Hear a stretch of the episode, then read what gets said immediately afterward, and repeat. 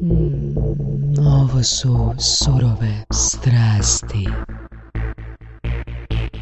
Dobar dan, dragi gosti. Um, danas imamo jednog zanimljivog gosta. Mislim, svi su nam gosti jako zanimljivi. Ovo je pogotovo zanimljiv gost. Ali ovo je isplativ potencijalno, ne? Da, jer ćemo pričati o parama. Uh, gost je Berislav Nadinić, kojeg znamo od stoljeća sedmog, odnosno od Fera. Studirali smo pa skoro u isto vrijeme, plus minus par godina. Onako, on je izlazio i ja sam dolazio. A, Bero je, znači, Ferovac, kolega doktor znanosti sa Fera, kojeg, za razliku od nas ostalih Ferovaca koji smo buljali u kompjuter i nešto programirali i nešto čačkali po softveru i hardveru, već vrlo rano počeo zanimati novac, odnosno raditi u bankama. Tako se mi nekako se sjećam i dobio dojam, ti ćeš me ispraviti. A, da, otprilike, znači radio sam, počeo Da. sam raditi karijeru znači u telekomunikacijama, pa consulting, pa nakon toga prešao sam u ono što se službeno naziva kreditna institucija, odnosno jednostavno rečeno banka i to radim već nekih zadnjih Da, da. 12 godina. Bero je uh, kvantitativni analitičar, ono što se vani na engleskom zove quant i to ono što recimo bilo je par filmova čak o ljudima koji onak, sjede za velikim monitorima i gledaju šta će raš, rizike i tako nekakve stvari o kojim ja znam relativno manje od njega. Bero je danas zaposlen u OTP-u i pozvali smo ga zato što smo već prije slušali njegovo predavanje o osobnim financijama, Da. među ostalim, tako da e, to će nam biti nekakav light motiv. Da, i s tim da samo želim ovoga se na, na, nadopuniti na tvoju najavu. Ja kad sam slušao, kad smo zajedno slušali Berino predavanje, ono, ja sam postao sumanut ovoga, baš i ti Voras isto. Ono, baš smo sljedećih a, mjesec, dva dosta se educirali dodatno u tom, u tom smjeru, tako da, mislim, ono, ti si nam stvarno dao fantastično predavanje u tih dva, dva i pol sata koliko je trajalo, ali opet mislim da je poanta takvih kraćih predavanja i, i ka- kao i ovog podcasta da se ljudi zagriju, na? Da, da, dobe neki, da dobe neku ono, da dobe par ideja, da dobe ono smjernice, ali da i sami nastave Da, ono i- istraživati. i- ili barem da znaju što ne znaju, odnosno da saznaju što ne Tako znaju. je, tako Jel? je, tako je, Jel? da. A, prvo malo može digresija, evo, uh, Ivan je spomenuo uh, film, znači, postoji jedan film koji je fenomenalno realističan. Da? Znate Other ko- people's money. Ne, ne, ne, ne, ne, ne. Znači, koji ima sve, znači, majstoralne izvedbe i psa, znači, to je jedan od rijetkih filmova koje mogu reći da je sve tako. Čak i su formule na koje referenciraju su točni izrazi koje se koriste, a to je film Margin Call. Margin call. Da, Margin Call, ne znam jeste gledali. Jesam, gledao sam ga. da. Jeremy Irons, uh, Patrick Jane i tako dalje, Kevin Spacey kojeg se nije baš oportuno sad spominjati, ali, ali znači to je jedini film u kojem mogu reći da to tako izgleda. I tako se ljudi ponašaju, oni su savršeno pogodili mimiku, uh, vokabular, uh, ponašanje ljudi u takvim situacijama, znači ako vas nešto zanima nekakav svijet visokih financija, nemojte nužno gledati uh, filmove, YouTube klip, klipove o ljudima gušterima, nego pogledajte Margin Call. Znači Wall Street isto, ne? Odnosno Wolf sa Wall Streeta. Ne, ne, ne. ne. Mislim, o- znači jedna stvar koja se bitno naglasiti, Vu- Vuk sa Wall Streeta, to je jedan onako fringe element uh, To sa znači što? pretjerivanjima. Pa znači to je jedan, na kako da kažem, nije mainstream financing, da svi funkcioniraju kao Vuk sa Wall Streeta, svjetski financijski sustav ne bi postojao. To je znači jedan, kako da kažem, fringe lik koji je koristio, kako da kažem, određene rupe u sustavu da se jednim polukriminalnim djelatnostima, e, djelatnostima obogati. Evo možda čisto malo da kažem nešto nekako, po meni jako zgodno, što je možda bilo da se pozicionira gdje smo mi kao Hrvati, ne mislim kao Hrvati kao etnička, nego geografska odrednica stanovnici ove države, u odnosu na ostatak i zašto mi imamo problema sa financijskom pis- pismenosti. Što je to? Je, mislim, znači, to nije nastalo samo od sebe. Znači, mi smo tu kao neka posljedica naših geografskih i povijesnih i socijalnih okolnosti. Znači, prije svega imamo znači, kulturološki faktori, mediteranski kulturni krug, ko to može platiti u Splitu, sunce, more i tako dalje, koji je dosta sličan Italija, južni dio Italije, Si- Sicilija, Katalonija, e, južni dio Španjolske, a nekada kasnije, znači, ovi dijelovi Magreba, znači, Tunis, to je sve isti s- kulturološki krug. Znači, nakon toga imamo, znači, ova periferija Austro-Ugarskog carstva, koja su vam opet donijela neke faktore. Imamo neku, uvjetno rečeno, kulturološko slavenski element koji nije izražen, ali se također povlači kroz Rusiju, Ukrajinu, Hrvatsku, ostale te zemlje. te a, znači posljedica našeg bivšeg sustava koji je nominalno bio nazvan samoupravnim socijalizmom. E sad jedno jako zanimljivo je recimo kada govorimo o tom što se kod nas zvalo samo se, ovaj, samoupravni socijalizam, koja je razlika između nas, e, Poljaka, Mađara i uvjetno rečeno nas. Ok. Znači, problem je onako se sjećate na famozno Staljinovo ne, e, partitovo ne Staljinu. Znači, gdje smo mi formirali naš sam put. U kako pogledate recimo Mađarska, Poljska i ostale Ok. zemlje, a, komunizam, socijalizam, kako se to god tada zvalo, imalo jak, e, kako da kažemo, osvajački element. U Poljskoj komunizam je bio povezan sa Rusima. Znači, ruska priča, Rusi nama guraju neku svoju priču. Dobro. I znači kada, znači to je bilo percipirano socijalno kao znači veza, znači sustav od okupatora. Da. Ista priča o Mađarskoj, Rusi nam guraju komunizam, da. A, kao mi smo sebi sami E, krivi. a, to je, to je naša priča. Znači, mi smo rekli, ok, mi to nema veze, mi imamo naš. Znači, to je bilo kao treći put, samoupravni socijalizam bio jedinstveni jugoslavenski izum preko onih oura i tako dalje. Znači, to je naša priča. Samim time, jer kad ljudi funkcioniraju na principu tribalizma, kada smo se, kako zove, rješavali mindseta bivše države, mi smo se rješavali, ne znam, etničkih manifestacija zvijezde petokraka, ali nismo se rješavali mindseta. A u drugim zemljama, u Poljskoj, koja recimo, ako znate, proglašena sada Da. prvom zemljom istočne Europe koja je došla proglašena razvijenom zemljom. I to je super naglasiti. Supet naglas, znači Poljaci su success story. Oni imaju, znači, oni imaju sad određenih političkih problema sa rastom te desnice i tako dalje. Mhm. No sa ekonomske razine njihov, sa njihove strane njihov uspjeh je nevjerojatan. Da. Konstantni BDP rast i kroz krizu 2008. godine. Tri puta povećani BDP. Tri puta povećani, kako se zove, ovaj... I danas je u principu. Poljska u istom krugu, u istoj kategoriji zemalja kao što su, ne znamo, Njemačka i Velika Britanija. Točno, točno. Vi sad imate recimo što je, vi imate poljske investicijske fondove koji po ne znam brdovitom Balkanu i zemljama kupuju tvrtke. Da li postoje hrvatski investicijski fondovi koji kupuju nešto u stranim zemljama? Ne, postoje nekakvi eventualno venture fondovi, postoje neki tentativi. Da te pitam već kad smo kod toga.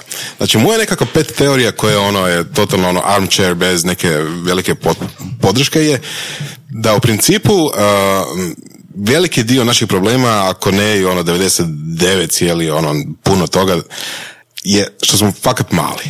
Znači, znači ono državica od ono 3 milijuna i kusur stanovnika da ono kupuje nešto u Poljskoj, a nema nalazište nafte ispod sebe ili tako nešto mi se čini malo, jel to uopće moguće ikad biti, ili moguće ikad biti, ikako mogao biti neki drugi put. A Singapur, Izrael, Dobro, Dobro, Singapur je bio velika trgoviška ono, centar između, ok, ono, da li ih ima i dva milijuna. A Izrael?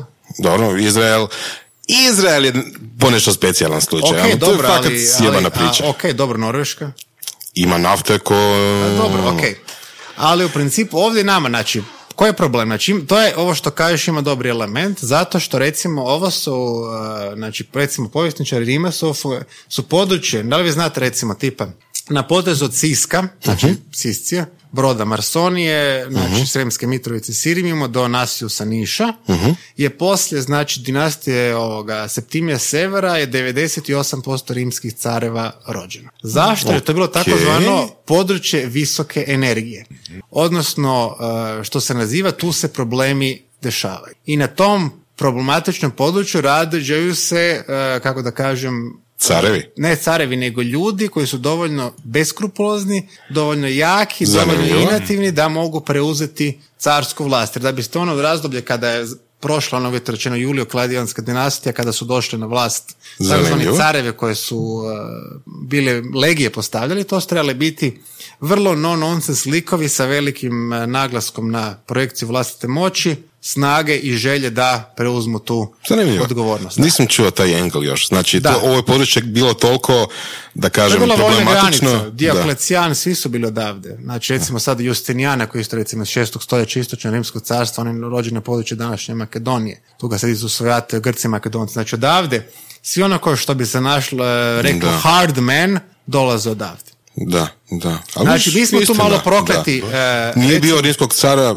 ili se ne sjećam nekog rimskog cara ili, ili nekog poznatijeg rimskog cara koji je rođen tipu u Španjolskoj ili tipa, Pa ima, ima, ono- Septimije Sever recimo, da. Znači kad, je, kad se malo proširila priča, kad su se počeli provincijalci dokopavati, A? znači po krajem drugog, početkom trećeg stoljeća, onda su došli i provincijalci, ali većina onih kasnih, nakon prvog pada Rimskog carstva su bili iz ovog područja. Zanimljivo. Panonija, znači je potez, kažemo, Ciska do.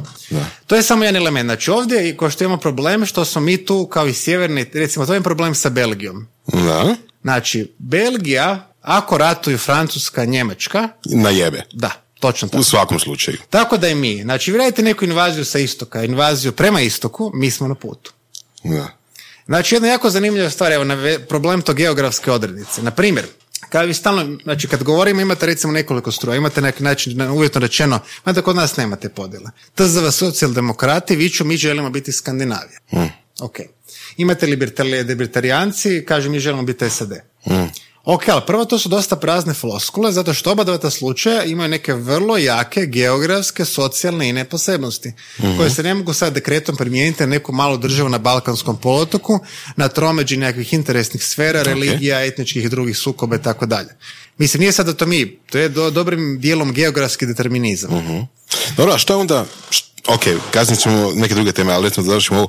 Što je onda po tebi nekakav savjet, ono, da li onda znači da stvarno moramo imati neki svoj treći put? E pa da, ali recimo samo jedna ilustracija. Znači, govorimo primjer Švedske. Ok, Ok, sad zašto su skandinavci e, super uspješni i tako dalje? Nekoliko objašnjenja, protera- protestantska, odnosno u slučaju šveđana, luteranska radna etika, loša klima, da, apsolutno. da, znači nemam šta drugo raditi nego se baviti nečim smislenim jer ne mogu izaći van. Da. Zato da ljudi, ne znam, u Dominikanskoj republici sjede ispod palme ili bilo kojem... Da. Ako pogledate bilo koje nekakve ovaj, subtropski mediteranska klima ponašanje je dosta slično. Ali meni jako ključni element, znate koji? Što je po, Poljs- e, Švedska, pardon, nije bila de facto pod okupacijom jako, jako, jako dugo vremena. Istina, oni su okupirali. Da, i ne samo to, znači oni doživljavaju vlast kao svoju. Kužim. Znači, to je već i, e, izašla iz, znači ono već stotinama, stotinama godina. Oni su bili velesila pod, znači, ovim kraljem Karlom i tako dalje. Oni su, znači, vlast smo mi. Da. I nema ove dinamike koje ima to recimo Otomansko carstvo, od mene okupator, ne znam, Turci ili ne znam, Austrijanci ili Mađari traži porez. I samim time ja doživljavam državu e, kao nekakvog neprijatelja. Znači, da. se ja trebam brinuti za svoje... To imate recimo drugu dinamiku, imate recimo Siciliju. Znači, država je neprijatelj, ali u smislu kako se zove konstruktivno djelovanja, samo uzima poreze, ja se brinem za sebe i svoju blisku obitelj, recimo u Siciliji kroz nekakvu mafiju, parne strukture, kroz crkvu, a uopće me ne zanima da doprinosim zajednici. Znači, Da. zato nema, na primjer, volontiranja, nema drugih aktivnosti, nema plaćanja, poku- pokušaj izbjegavanja poreza, nema, nema djelovanja, jer taj nekakav entitet koji me napada, ostalo vrijeme se mijenja. Vi kad pogledate, vi, vi ste do prije nekoliko godina u Hrvatskoj imali ljude, u 90-ima, možda ih ima još živih, koji su živjeli u sedam različitih država. Zastave se mijenjaju, neko uzima neke novci, ja nemam nijakav vezu niti interes da se povežem Tako je. sa tim Društvom. društvom koje je na vlasti. da, da. Znači, mene zanima moja obitelj, mene zanima nešto što vidim, moja kuća. Da. Znači, vi sad govorite nekome obveznice. Kakve obveznice? Koje države? Austro-Ugarske? Kraljevine Jugoslavije? Da, Nakon nema toga te nije bilo. stabilnosti, da. da. Pazite, imate recimo naši roditelji su mogli izgubiti velike novce, odnosno ajde sad dobiti kroz deviznu štednju. Da. Znači vi ste uvjetno rečeno tada vjerovali jednom sofisticiranijem kako se zove financijskom instrumentu, recimo štednji, uvjetno rečeno. relativno vrijeme, da, da. da. Ili ste mogli napraviti kuću. Da. Kuća, ako ukoliko niste bili u ratnom po, ovaj, području, bi vam ostala. Što više, na primjer, zbog one priče kada je jel te, Ante Marković subvencionira američkim kreditima, što isto je jedna jako zanimljiva priča, Jugoslaviju, vi imate ono priču kako su vama rate e, kredita opadale i na kraju bile na razini Da, kutije da, cigareta, kutije šibica. Znači, to, su, to je generacija prije nas. Da. I poruka ti investiraj u kuću, kupi stan, kupi kuću. Štednju će ti zapljeniti, uzeti, ukrasti i tako dalje, tvoju ciglu ti nitko ne može uzeti. Znači, nije to da smo mi sada kao, kao nekakva nacija, kao drž- građani ove države budale, nego jednostavno to je socijalno uvjetovano. To je iskustvo koje su nama implicitno ili eksplicitno prenijeli naši roditelji, ne nužno od svakog od nas, nego da. socijalno, naši djedovi bake. Pustiti to, pokri glavu, ne talasaj, tako je kako je, može biti samo gore, može biti neki rat, može biti ovo. Nema Da, tu vremena niti za nekakav, ono, kao što bi rekli englezi, civic activism. Da. A s druge strane, šveđanin koji živi 300 godina u miru, I kopče za njega je to normalno default stanje stvari. To je, to je baš odlična usporedba i ono, fascinantno mi je kad uh, pročitam to i tamo, ono tipa, ne znam, da u Engleskoj, ono, državi Engleskoj, odnosno u široj Britaniji, znači danas ima ljudi koji dobijaju nekakve novce na temelju nekih papira, obveznica koje su bile kupljene 1400 neke. 1790. da. Znači, Velika Britanija, vlada Davida Camerona Aha. je reprogramirala dug od napoleonskih ratova sada. Ne. Opa. Da. Opa. Zato jer tamo, znači, Mi to smo je, zato promijenili 15 Točno, država. to je, to je problem. Da, to vam je razlika između Sjeverne i Južne Amerike. I to zato je, recimo, kod nas neke te stvari, mi smačamo taj neki zakonodavni okvir uvijek isti. Ali mislim, to je opet jer problem skale. Znači, velika država, e, Engleska, Ujedinjeno kraljevstvo, Velika Britanija će opstati u nekom obliku. Kao što je, ne znam, i Njemačka. Biće da li će zvat Prusija, Sa- Saska, Njemačko carstvo, Treći rajh, mislim i tako dalje, on će postojati. Sa relevantnim financijskim instrumentima. Znači, vama je neko izdao neki papir, taj papir će kroz nekakve entitete, osim u, u- u tim nekim kataklizmičkim slučajevima, vrijediti. Znači, vi sad, vi ste recimo u Velikoj Britaniji, vaši preci su imali, kako se zove, nekakvu investiciju, onda imate kontinuirano vlasništvo. Znate kad su pitali najboljeg onog vojvodu, kako se sad sam zaboravio, e, koji je najbogatiji čovjek Britanije. Pitali su ga koji je savjet, savjet mladim poduzetnicima. Da. On je rekao, potrudite se da je vaš predak bio bliski suradnik Vilima Osvojača. Znači imate taj kontinuitet. Da. I Vi kad pogledate u Firenci, recimo, znači napravili su presjek e, vodećih obitelji 1580. i sada presjek je 90%. Znači isti ljudi koji su tada bili na vladi, Koji ste tada bili bogati ili... Točno, da, bili su dominantni i da, da. tako dalje. Vi sad imate recimo, imate slučaj u Njemačkoj. Mislim, to je ovako malo e, primjer kako, znači isti, isti tipovi ljudi su na vlasti. Znači imate obitelj de Mazier, to je jedna obitelj francuskih hugenota koja je emigrirala u Njemačku. E, de Mazier je bio znači e, adjutant u devetoj čini mi se armije von Boka, koje u bunkeru Hitleru podnosi izvještaje. Da. Njegov nečak je postao zadnji predsjednik DDR-a, on je kasnije postao načelnik Bundeswehra, a sad mu je sin ministar unutarnjih poslova u vladi Ang- Angela Merkel. Da, da.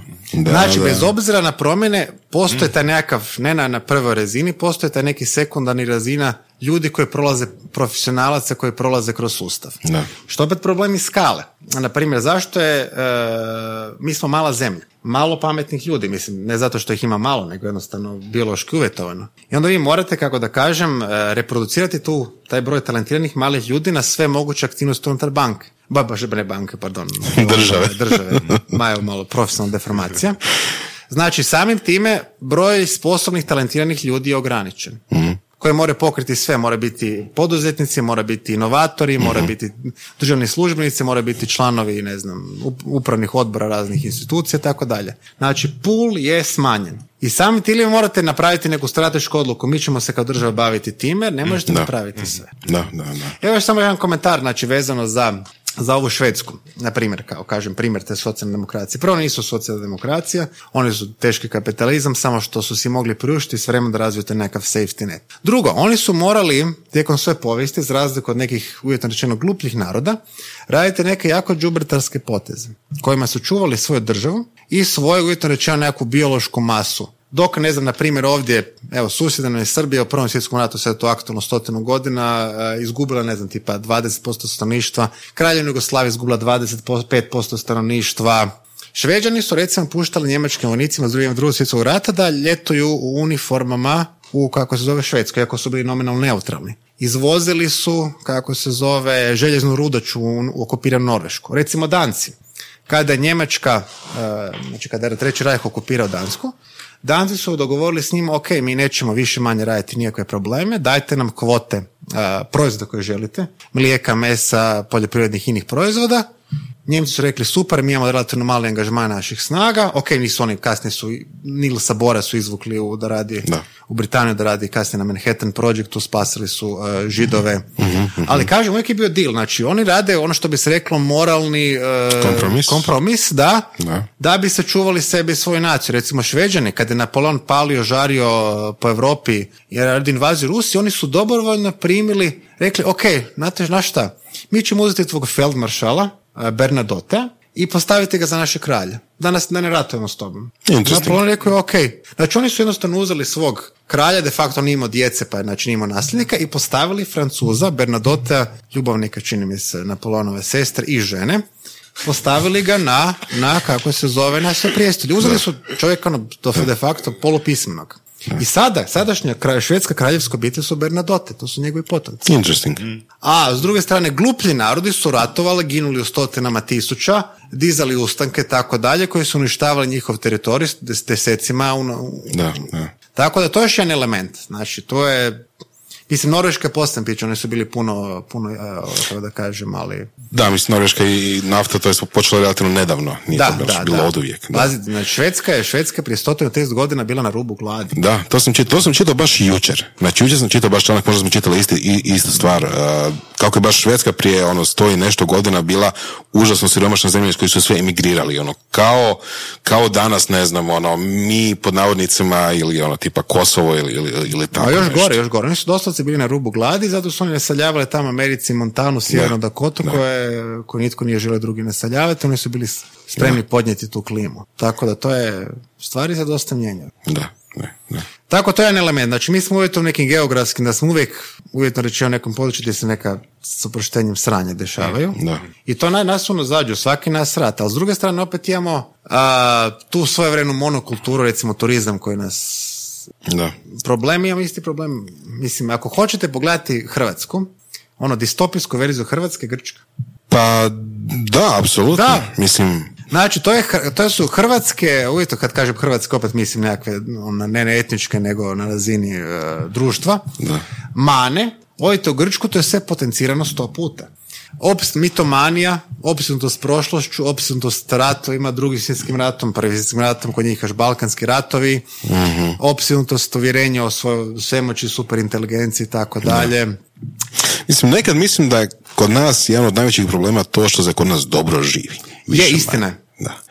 I kad ono, pričamo o Švedskoj ili tako nešto, ok, imali su oni svojih perioda problematičnih, ono, kao što smo rekli prije tih 130 godina, a, većina država je bilo neki, ne, nekom, nekim problemima, ali nekako države koje su imali probleme su ih rješavali. Jel, Ok, naši su imali puno gladi isto tako po otocima, pogotovo iseljavalo se van masovno, ali u zadnje vrijeme možda zbog turizma, možda zbog čisto tako što jednostavno smo usred Europe pa ne možemo biti gladni i da hoćemo, jel? Um, puno ljudi ide prema tome da ono digne sve četiri u zrak i, i, i ono, preživljava. Pa da, recimo, 40% indijaca nema pristupa WC-u. Da, da, da, da, da. da, I da, ok, da, da. sada, znači, ako gledamo neku apsolutnu skalu na svjetskoj razini, to je sad, Da. znači, poante prije, e, to je ona velika razlika koja se desila u zadnjih 30 godina, zahvaljujući internetu, mobilnoj telefoniji. Sada svi znaju kako se živi. Znači, vi gledate Nigerica, on, e, nekog iz Sierra Leonea, on zna šta, kako izgleda dobar život. Znači, nije to više ona priča od prije stotinu godina kad se fantaziralo takozvanom plemenitom divljaku. Da. Ono kasnije po- potpuno politički nekorektni izraz. On sad ima pristup, ima, ima mobitel, znači Mhm. penetracija na mobilno tržište je nevjerojatno u Africi. On zna kako izgleda, on zna kako izgleda dobar život. Da. On zna da ga nikad neće dobiti ukoliko ne emigrira. Mhm. Znači, svi znaju što je dobar život. A mi sad ovdje nekom, jel to, periferiji Europe, živimo puno bolje. Mi smo ono, koliko, 3% najbogatijih ljudi na svijetu. Mislim, svi kolektivno, svako od nas. Da, Svaki stanovnik. Hrvatske je 3% najbogatijih. Tekuća voda, internet, Da. i nitko ne umire na cesti od gladi. Da. To se u nekim drugim zemljama dešava. Samo imate primjer Latinske Amerike. Razina kriminala. O da, oni su u zadnje vrijeme sjebani totalno. Da. Da, da. Da, kad je zadnji put kod nas, nismo imali hip, mi za vrijeme, od vrijeme Hr- Hrvatske, od Hrvatske neovisnosti, nismo imali hiperinflaciju. Da, nismo imali, nismo imali Neke takav događaj uopće, da, da, da. Kod nas je recimo s ekonomske strane, znači stvari su počele ići recimo loše, znači onim prvim uvjetno rečeno poslijeratnim godinama 96. 97. kad je došao taj nekakav uvjetno rečeno socijalni konsenzus i status quo. Da, Ne talasi, može biti loše. Da, da. E sad, to što nama, nama uvjetno rečeno, mi to tek primjećujemo kroz taj turizam, kada smo se mi prije 30 godina smijali Poljacima koji su dolazili na Trešnjevačku tržnicu prodavati ukradene stvari iz njihovih tvornica, kako voze dobre aute, kako sada Rumunji koji su bili do- doslovce u postapokaliptičnim uvjetima prije 20 godina voze dobre aute. I tu sad prosječnog stanovnika Hrvatske malo neko, nešto osjeća povremeno da nešto, Nešto je nije u redu. ja. Nešto nije u redu. Zašto ti auti s rumunjskim tablicama ih toliko je to sad sve Volkswagenovi i BMW-ovi. Da.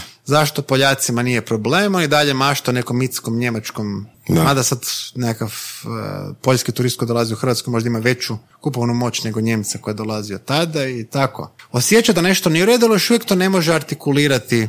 Da. Da, je li istinita informacija, ili možda znaš, možda ne znaš, e, slučajno sam na seminaru ulovio od jedne žene, da u Poljskoj e, 40% svih kupljenih vozila, osobnih vozila su BMW-i. To, to, Mislim to, da. To je strašno, strašno visoka brojka. da. Jeste, jeste vidjeli, ste, biste vidjeli recimo u Varšavi? Ne, osobno Ne, nisam, znači meni je to bio šok. Znači, mislim, mi svi svjesno i podsvjesno imamo taj nekakav, ne bih rekao kompleks, nego to uvjerenje u naše visoke vrijednosti. Vi dođete u Varšavu, Varšava to je, to je europski velegrad. To su zakrčene, to su novi poslovni blokovi, to su zgrade, to su, Da. to su investicije. Pa samo mislim, evo, po- pogledajte samo koje su na velesile na bio, ono, industriji kao što recimo gaming industrija. Da, da, da. Gledajte, to su stotine ljudi koji se zapošljavaju. Vi odete recimo jednu kantinu u Varšavi, stranci dolaze, Grci, zapadnjaci. Kod nas kad dođe zapadnjak raditi u Hrvatsku nekoj Čudimo se. Ili Da. je u ne- medijima. Da, da, da. Došao, ne znam, iz Irske ili ne znam, Velike Britanije raditi u Osijeku. Intervjuira ga odmah ono novine, HTV. Da, ja ono, sam recimo gledao sam nekakav profil ljudi u nekoj znači, kafeteriji u Varšavi, 30% ljudi su, možda čak i više stranci. Da, istina. Nisam bio u Varšavi, bio sam u Krakovu prije god, ne, dvije godine. Ovaj, i, I sve se gradilo, to je bilo gradilište na sve strane, po centru, izvan centra, svuda su bile one dizalice. Mislim, neki dan sam se uhvatio ono prije jedno tjedan dana da šetam trgom i ima ona jedna jedina dizalica koja radi nešto tamo na onom istočnom dijelu trga. I kao ono, wow, ono, u Zagrebu se i ono, ima dizalica koja nešto radi, ono. Točno, mislim, mi se smijemo, kaže, imate recimo Albanije koji je isto prije 30 godina bio kaos. Znači, oni imaju dosta neku proaktivnu uh, poreznu politiku. Da. Uh, Rumunji postoje nekakav uh, hub. uh, Mm, da, da, da, da, da, da, da, hub za IT, ono, svako malo da bi neke vijesti o tome, da? Da, znači oni imaju, došli, oni imaju komparativnu prednost zbog svog jezika, što znači oni imaju, ja minimalni trudim za, ovaj, zahtijeva da nauče, jest da govore španjolski, italijanski i francuski. Znači oni su jako pogodni za ta područja. Znači, ali samo mi ne znamo napraviti leverage tih naših nekakvih komparativnih prednosti. da? Tako Kako da bi to- mogli? Pa ne znam, da si iskreno kažem, prvo nekakva diversifikacija turizma. To bi značilo što? Pa gleda, da se pokuša barem nešto drugo. Prvo, na poreze trebaju smanjiti, po mojem mišljenju, i treba se barem poticati nekakav, nekakve industrije, znači, prije svega nekako e, izvoz intelektualnih usluga koje bile, e, re- rekao bi, political proof. Vidim, da imate sad naš turizam, vama neka bomba pukne, neki incident, neko se zabije. Naš turizam je gotov. Da. Mi u stvari sada živimo, što je jedna dosta, znači mi se kao hvalimo našim uređenim financijama. Imamo sad povijesno niske referentne kamatne stope. I e, niz problema, to jest do ove godine je bio niz problema u drugim našim konkurentnim tržišnim destinacijama, Egipat, Tunis, s kojima smo se mi borili. Znači imali smo ona perfect storm povoljnih uvjeta Da. i tu smo bili ono zadovoljan dva kao država. Znači samo na potencijalnom metru promijeniš šta jedan diž, digneš kamatne stupe, bilo kakav šok Da. koji smo sami izazvali svojim Uljanikom i tako dalje. To sam čuo od više strana. Znači, razlog zašto kod nas u zadnje vrijeme, zadnjih nekoliko godina je turizam bio tako dobar, je to što u principu ljudi ne žele ići u Siriju, u Egipat i te zemlje, jel, ne znaju će se vratiti nazad, jel, ako odu tamo. Da, Znači, da, da, a, turizam je ono, toliko, toliko, toliko kak bi rekao, nestabilan, čini mi se, ono, Točno, pa izvor samo prihoda za neku državu. A mislim, i unatoč tome, znači mi kad pričamo o dobrom turizmu, mi pričamo o tome da naša cijela država od turizma zaradi otprilike ko, ne znam, ono, predgrađe Beča, valjda, tako nešto. A problem je znači što nekakav uh, roj je dosta mali za turizam. Da. Zašto? Zato što što se dešava? Znači vi sad u principu koji prodate samo de facto sunce i more. Radnu snagu vozite sada. Da. A, hranite, a, kako se zove, turista sa hranom koju ste uvezli iz drugih zemalja EU. I što vam ostaje? Nekakvi lokalni e, porezi? Da, utjecaj na ješć, zajednicu je ješćemo minimalan. pečate, jel? Da. Da. Je utjecaj na lokalnu zajednicu je minimalan. Da. I to, to su ti neki problemi. I onda još kažem još jedan taj socijalni aspekt, mi smo najpametniji, mi smo najbolji, recimo Amerikanci su glupi. Ok, Amerikanci su glupi. To je, mislim, ne bila svjetska velesila broj jedan da su, da su sigurni. I onda ja volim postaviti ono prvo pitanje, ok, oni su budale, a sad mi neko svako od vas kaže koliko je točno uplatio u prvi i drugi mirovinski fond. Stup. Da, o, pardon, stup. Da li znate? Pa ja točno znam jer se svaki mjesec uplaćujem, ono. Ok, dobro, ali Da. sad, tijekom svog životnog vijeka, pardon, ok, Da. znači, da li znaš to? Da, ali ni- niko ne zna inače koji ako, osim ako si sam to ne uplaćuješ kao što poduzetnici rade, Točno, da. nemaš šanse da, da proučavaš to. Amerikanci znaju. Da. Znači, vi imate recimo ljudi u, kako se zove, u Americi u svojim 20. godinama govore o svojem retirement planu. Mhm. A oni su budala, a mi smo pametni. Zato što sve računa da će doći neki država, neki entitet, da će nama neku crkavicu, nikad baš mi nećemo. Da, da će neku crkavicu, neće nam dat puno, jel? E, ali ono, taman toliko da igramo sve četiri u zrak i ono, da nas ne bude briga za išta. A ako ništa drugo, doće neki rat, pa onda sve jedno. Da, jer rat je inače jako veliki, zašto to je problem? Rat je jako, ja- jako veliki demoti, e, e, demotivator. Da. Jer rat je tabula rasa. Znate li vi recimo što su radili u dalmatinskim selima kad su uvijek bila, kad je bio neki rat, prvi svjetski, drugi svjetski?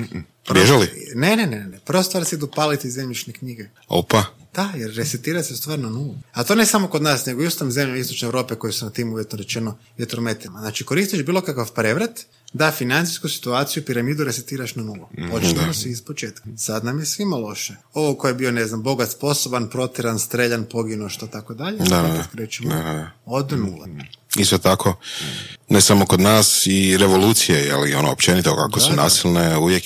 Nikad nije, nikad nije zapravo da ono, ono, ono potlačeni seljak ili, ili nekakav ono radnik da pokreće evol- revoluciju. Ne, ne, ne, to je- uvijek revolucije pokreću nekakvi ono srednji sloj koji hoće još više ili hoće zamijeniti prijašnji. Da, recimo, ako pogledate recimo saborna dijela Vladimira Ilića Lenjina, njemu su, znači to je više manje dijatriba protiv seljaka. Recimo, za vrijeme bolševičke revolucije, seljaci su, kako se zove, podržavali ove socijalne, socijalne demokrat, kako se zove, SR, socijalni revolucionari, zaboravio sam već, oni su bili glavni neprijatelji bolševika. Bolševike su seljaci e, ovaj, e, razapinjali na križ. I de facto kasnije, nakon što su bolševici koristeći taj nekakav urbani a, urbani element tih nekakvih avangardnih a, su uspjeli znači do, doći na vlast, onda su krenuli osveta seljacima, evo vam sad velika glad, e, golodomor, sad ćete vi vidjeti osveta za tu vladu. Znači nikad recimo ono, da, da seljaci dižu ustanak, da gladni dižu ustanak, onda bi u Zimbabve bio ustanak. Koliko su oni tolerirali Mugabe. Da, da. To je što, znate recimo kako je rješavala problem. To, sti, to si isto ti spomenuo, kasnije sam pogledao za Kubu. Tako isto i istočna Njemačka rješavala problem e, unutarnjeg e, mira. Imigracijom. Da. Svakih pa deset godina pustiš ventil, problematične da se Sami odu sele, van. sami Da. odu i onda nemaš problema. I onda imaš ove koji se ne bune. Da, ne, I onda si dobro cool. Da, istočna Njemačka je imala još genijalni, još dijabolični sustav, osim naravno što su koristili e, zatvornike da rade za Ikeu. E, da, za Ikeu. Ikea ima tvornice u istočnoj Njemačkoj, da. Znači, oni bi recimo, kad bi im ponestalo deviza, to jest tvrde hard currency, to jest znači inozemne valute, onda bi pohapsili te neke disidente, tako dalje, držali ih malo u zatvoru, onda rekli zapad Njemačka, evo sad držimo, ne znam, Jurgena Horsta u zatvoru, ali možemo ga pustiti za recimo 2 milijuna. I onda bi de facto prodavali, prodavali. Čekaj, dva milijuna kome, čega, Njima gdje? 2 milijuna maraka tadašnjih. Njemačkoj državi. A čekaj, čekaj, ko kome? Znači, znači, da, znači, pohapsili bi svoje disidente Ok, znači Istočna Njemačka. Istočna Njemačka. i onda ponudili bi, kako se zove, zapad Njemačke. Da A zapadna Njemačka, Da, to, taj da. dio nisam skužio. Da, pa to isto recimo Sovjetski savez je prodavao židove. Čak su imali, da, hoćeš Izrael, hoću da spas, izvučeš ovoga, evo ga plati. Čak su imali čak i ovaj cinovnik, što je obrazovani, to više košta. Isto izvor valute.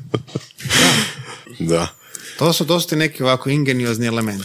Znači, ono što znam iz, iz razgovora prijašnjih i evo kao ovog tu sada, je zapravo tebi jedna strast, uh, baš ta nekakva, nešto da bi ja nazvao tipa povijest ekonomije, Da, da. tako nešto. Jer ne očekuješ to od čovjeka s kojim ćeš pričati o financijama, ono da toliko duboko. Da. Da, to, to je jedno jako, jako zanimljivo. Zašto kad pogledaš imaš taj, e, mislim problem opet kod nas je totalno nerazumijevanje banaka, institucije. Mislim nisu banke nikakve socijalne ustanove. Ali poanta je što mi paralelno uz tehnološku revoluciju koju gledamo zadnjih 30 godina, iPhone, mobitel u svakoj ruci, mi gledamo financijsku revoluciju, koja nama na prvi pogled nije vidljiva. Znači, jest, je, niska, to jest velika dostupnost jeftinih kredita. Prije sam proces odobravanja. Vi sad možete dobiti kredit u Preko nije- mobitela. Doslovce, da. da. I to je sad sve veći taj naglasak kako se zove na tome, što ne doživljavate, ali znači sa razvojem države raste, raste sofisticiranost nuđenja e, usluga. I što više čak Neil Ferguson je u svojoj knjizi po, povijesti znači, ekonomije, jedno od njih, oni imaju isto jako dobre knjige sve, a, pokazao na primjeru Glasgowa, nekakvih ovih a, kvazi geto Glasgow, da nažalost Uvjetno rečeno bolje je, sad će neko napasti, manje zlo. Jer ljudi imaju potrebe za zadovoljenjem financijskih usluga. Ukoliko ne to se ne pro- ponudi kroz nekakvu financijsku instituciju kao što je banka, nekakva zadruga, šta god, oni se okreću lihvarima i neformalnim sustavima koji naravno imaju sebe opasnosti. tržištu. nekako, lomljenje, da. lomljenje nogu. Znači uvijek će biti nekakva potražnja za likvidnosti Da, da. koja sad mora se pružiti na legalan ili nelegalan način. A mislim banka koja svaka institucija funkcionira na e- economy of scale. Da. Znači, što je veća institucija, to je proizvod jeftiniji. U tom slučaju, na primjer, nekakav kreditni proizvod. Da. Naravno, ima isto koji problemi u nekoj proizvodnji, postoje ne problem too big to fail na svjetskoj razini, ali to nas ovdje u Hrvatskoj nije, nas ne zanima. Da. Um, baš to što si rekao, znači ljudi imaju potrebu za likvidnošću, imaju potrebu za nekakvim financijskim uslugama, jel?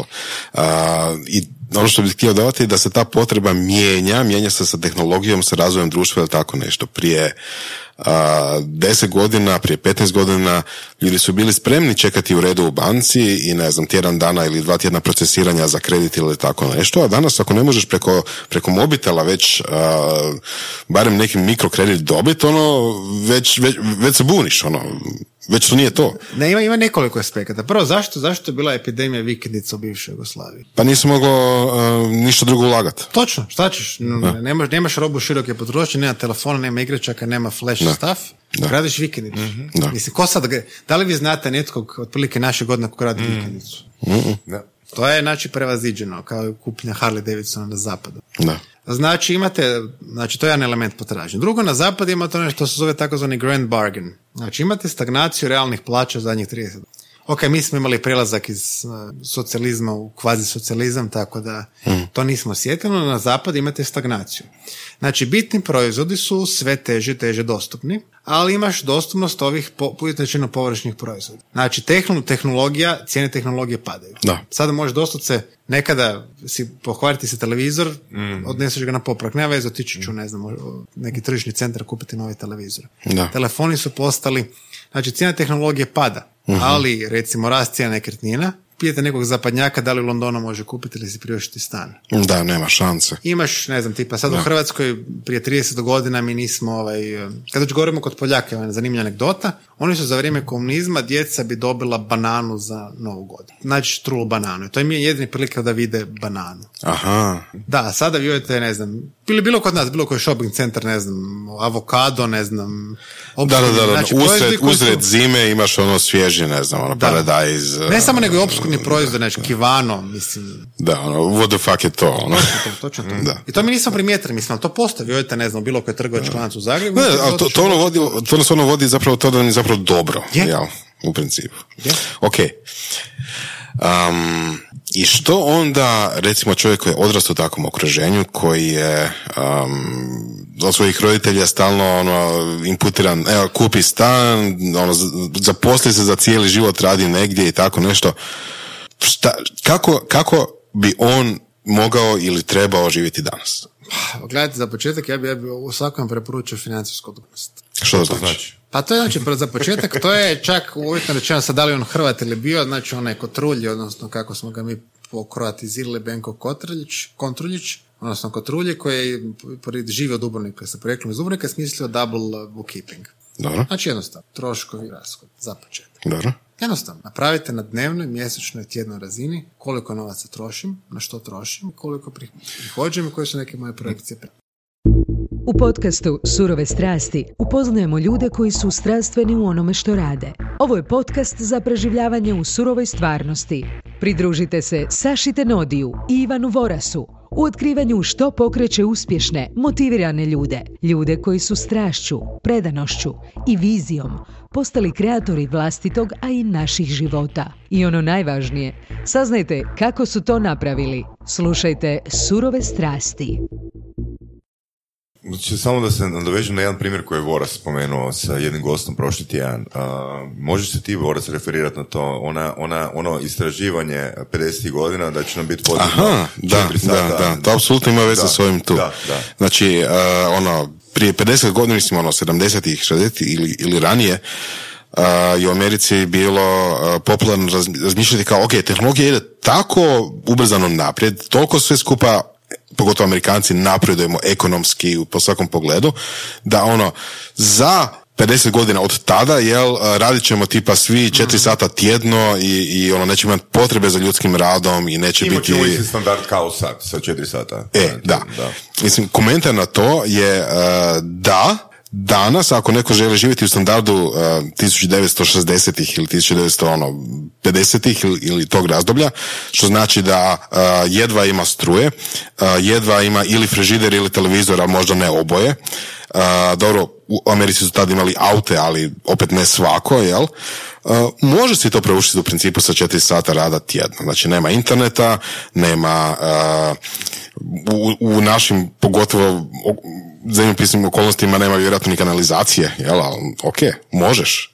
Da, možeš, za mislim neće da se javlja Americi. U Americi imate strašno povijesno nizak pad, oni se borili su rekorde nezaposlenosti, ali im raste broj, broj kako se zove, nezaposlenih mladih ljudi. Da. Znači uvijek možete sjediti doma igrati Fortnite, Overwatch i da, da, neke da. pare, znači država će, čak i SAD koji je nominalno kao kapitalizam, će na neki način ili socijalna mreža će osigurati da vi niste doslovce gladni. Da. Uvijek možete naći neki posao, povući nešto, zaraditi neke novce i gladni nećete. Sad u čemu ćete živjeti, kako ćete se mjeriti s ostalim članovima. Koje je tvoje mišljenje o ubiju? Universal Basic Income. Da iskreno kažem, nemam neku pamet. Jer neko moje onako vrlo pesimistično, ljudi se treba nečim zabaviti.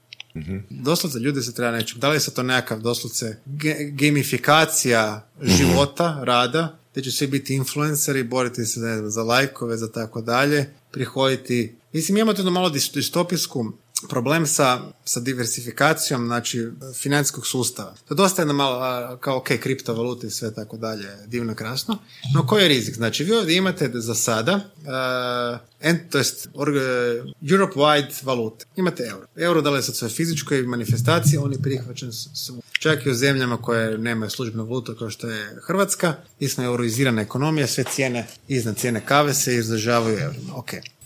I druga stvar, sad vidjeti imate, ne znam, kriptovaluti gdje svaki, ne znam, neki token, tako dalje, svaki nekakav entitet ima svoju valutu. To je sve divno krasno, ako su neki, ne znam, startupovi, tako. Imate, ne znam, Amazon, Amazonov novac.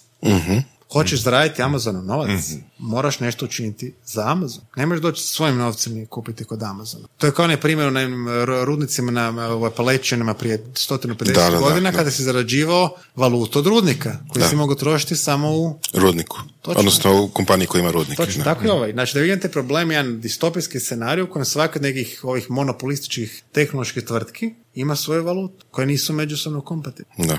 I onda To nije sada, ali vidim da to onako da, polako da, da, dolazi. da. I, oni, I oni se pripremaju infrastrukturu baš za to. Da. I ako hoćeš Facebook dolar, onda ćeš Točno. kupiti Facebook dolar od Facebooka i onda ćeš Facebook nešto napraviti. sa Ne samo čak kupiti, još je super ako postoji nekakav sustav tržišnih vrijednosti, nego zaraditi. Da, da. Hoćeš zaraditi Facebook dolar, ovo su ti način na koji možeš zaraditi.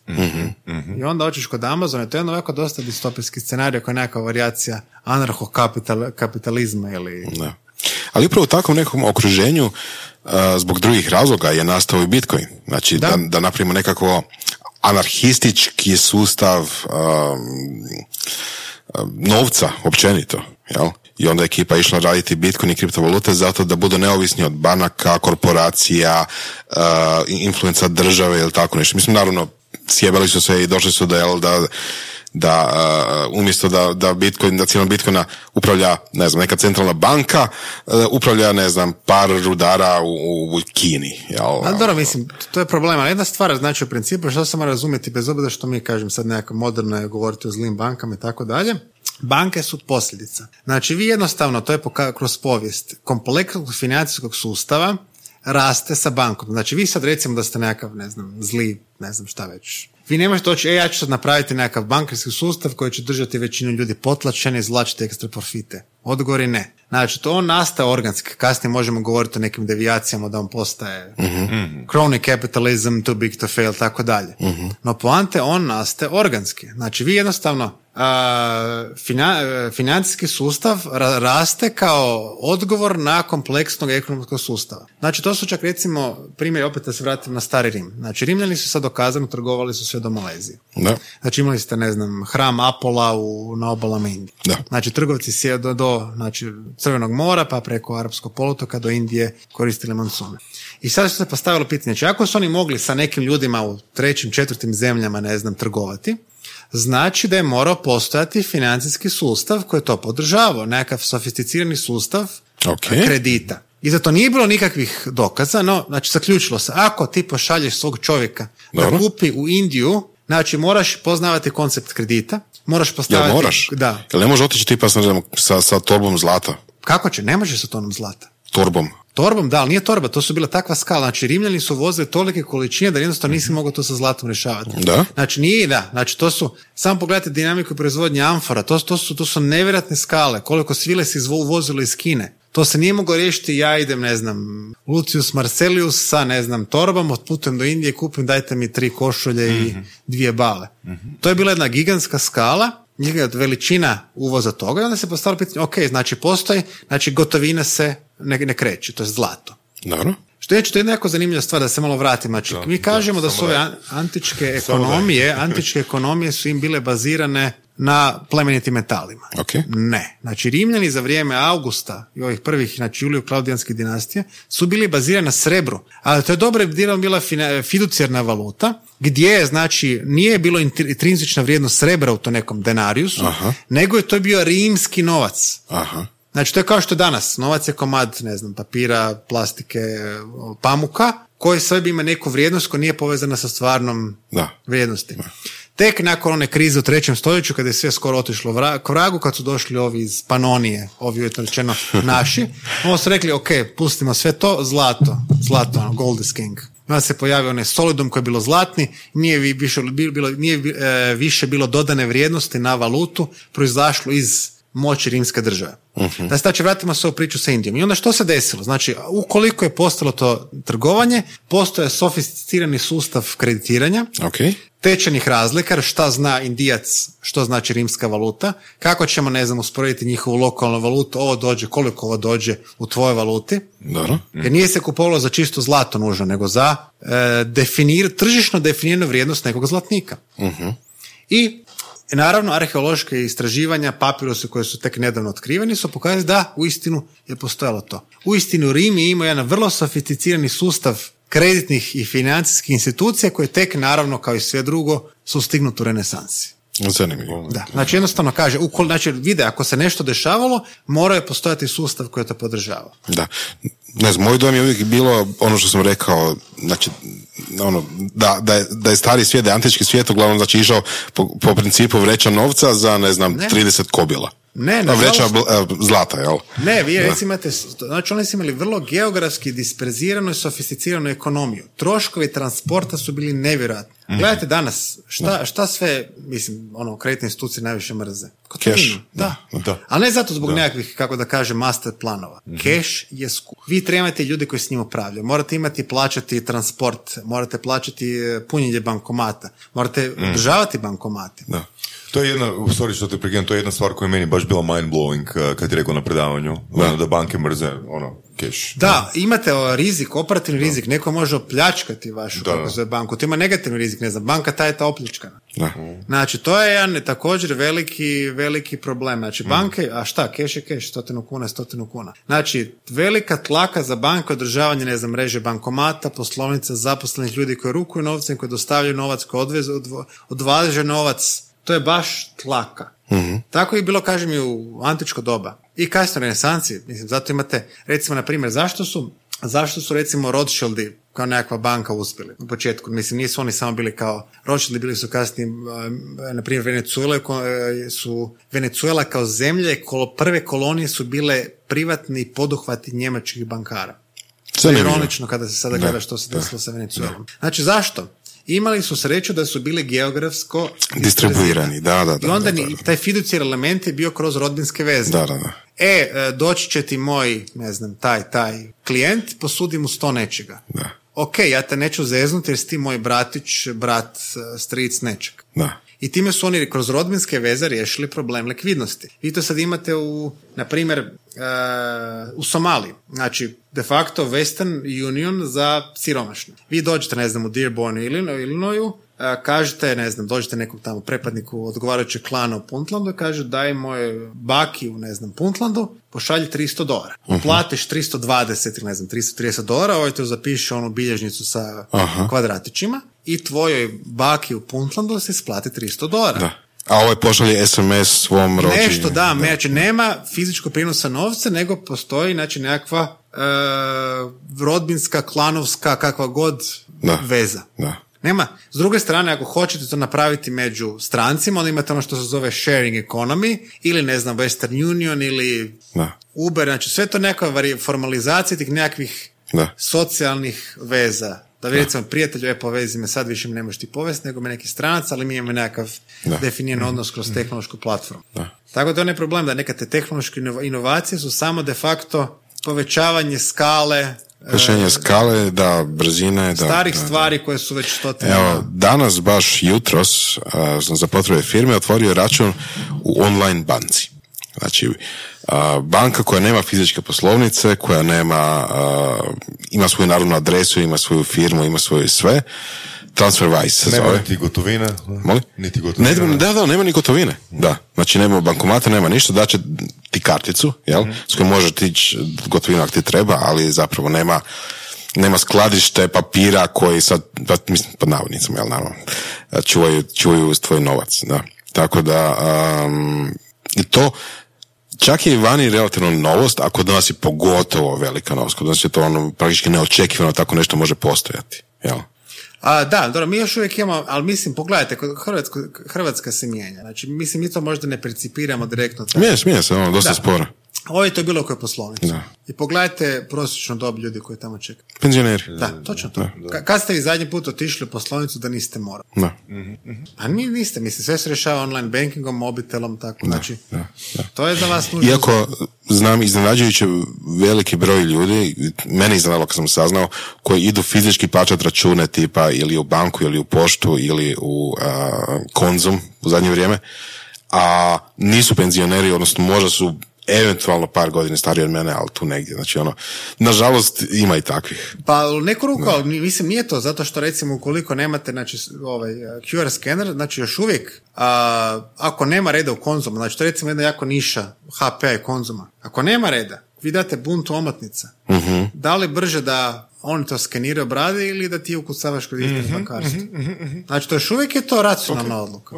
Ako nemaš mobitel sa skenerom... Da, recimo, da. da, da. Ako ili ako ti smatraš da to. Znači, još uvijek je to racionalna odluka. Dobro, Bero, što možemo izvući iz ovoga svega? Ono, Pa, znači, prva stvar, znači, ma- za- mindset. Znači, prva Da. stvar, znači, upoznati se kako funkcioniraju, znači, e, znači, prvo koncept kamat. Ok. Znači, kamat. Ok, kako bi on to objasnio? Ok, možeš, možeš nabrojati pa ćemo kasnije ići detaljnije. Ali recimo da se pripremiš, kako bi objasnio kamatu nekom koje ima, ne znam, osnovnu školu? Ba, vrlo jednostavno, razlika između novaca koje platiš, koje uzme, dobiješ i koje moraš vratiti natrag. I sad neko kaže, ali to ne koncept vremenska domene. Znači, uvijek objasniti problem sa strane drugog. Znači, tebe da bi ti netko dao neki novac sada, on te penalizira tim iznosom kroz neku vremensku domenu. Znači, ono, Kroz platiš... neko vrijeme kasnije. Da. Ako hoćeš novce sada koje ti nemaš, moraš dati. Više novaca kasnije. Da. Ok. Znači, plaćaš brzinu za iznos. Mhm. To je cijela, znači, novce koje nemaš, plaćaš, znači, to ono što ti plaćaš banci, to je brzina. Da dobiješ novce koje trebaš sada. Jel, recimo, tipa, hoćeš, ne znam, tipa 10.000 eura, možeš čekati da ih uštediš Kroz 10 organski, godina, kroz sad 10 sam- godina ili svejedno. dobiti sada. Da. Ali to će te koštati, na primjer, 3000 eura. Mhm. Kroz 10 godina. Znači, to je taj koncept. Znači, to nije sad um, zla banka meni uzima lihvarsku kamatu. Prvo, niko te ne tjera da uzmeš kredit. Mhm. I to je također činjenica. Kredit nije socijalno društveno pravo. Budimo realni. Ok, naravno, ljudi u teškim ekonomskim uvjetima uzimaju kredite, postoji cijela predatorska industrija u inozemstvu, payday loans koje se baš lovi osjetljive Mhm. e, skupine stanovnika da bi od njih, kako da kažem, Da, ajmo malo to objasniti, znači payday loans, jel? To sam vidio da dolazi i kod nas, pa bi bilo zgodno. Znači, mislim, to je sad, ima nekoliko, stalno se mijenjaju brendovi. Sad čak najveća kompanija ovih... Ali čisto koncept. Pa ništa, mikrokrediti. Znači ono što je, što je počelo, znači možete to rebrandati kao nekakva socijalna osvještenost, da vi pomažete nekakvom uh Pedru iz Kostarike da svoju pa, ove, plantažu banana razvija, mikrokrediti. Okay. Jel to dobro utječe na financijsko opismenjavanje ili ne? Ne, loše. Znači financijski krediti Imate podatke iz Južne Afrike, iz ostalih zemalja, to je katastrofa. Znači dajete male iznose ljudima da prežive. Mm. U Americi se to naziva payday loans, zato što ti pomože da preživiš od početka mjeseca do datuma isplate plaća. Znači, recimo, ako ti se plaća isplaće desetog, payday loans ti pomaže da preživiš od prvog do desetog. I de facto si ušao stalno u petlju. mm Zato, kako se zove, uzimaš novi kredit da bi podmirio stari, da bi živio, da bi živio, da bi živio i tako dalje. Da, znači, ono, što bi rekli, krediti za crnce. A, dobro, to je možda malo onako politički nekorektno, ali u principu kad manjine, e, invalidi, ljudi koji ne mogu participirati, uh znači u... Mhm. Ali mislim kažu da je samo jedan niz industrija od multilevel marketinga koji jednu nisko obrazovanu skupinu ranjivih ljudi targetira ili cilja. uh I zato morate imati nekakve regulatore centralne banke koje kažu, ok, ovo je maksimalna stopa kamatne stope, ovo je maksimalni iznos naknada koje možete naplatiti. I zato recimo neke. Afrika je sljedeća velika granica ovih, kako da kažem, financija. Tamo možete se da. Da možda se malo čisto vratimo. Zašto, zašto je payday loans uh, koncept može biti loš? Znači ne kažemo da je apsolutno 100% svaki put loš, ali u principu, koliko sam ja shvatio, stvari je tome da to obično uzimaju ljudi koji stvarno nemaju za kruh uh, najčešće. Znači neko ko, ne, ko, ko mi plaća se isplaćuje desetog, a on petog ostane bez novaca uopće, jel? I onda pristane na kredit od pet dana sa kamatnom stopom koja inače ona bi bila pretjerana, njemu je to dugoročno, čak i vrlo srednjoročno veliki problem. Je li, tako, je li to problem? Znači ne, problem znači projekcije. Znači, ok, vi sad recimo, da pojednostavimo, ne znam, da, da damo okrugle brojke.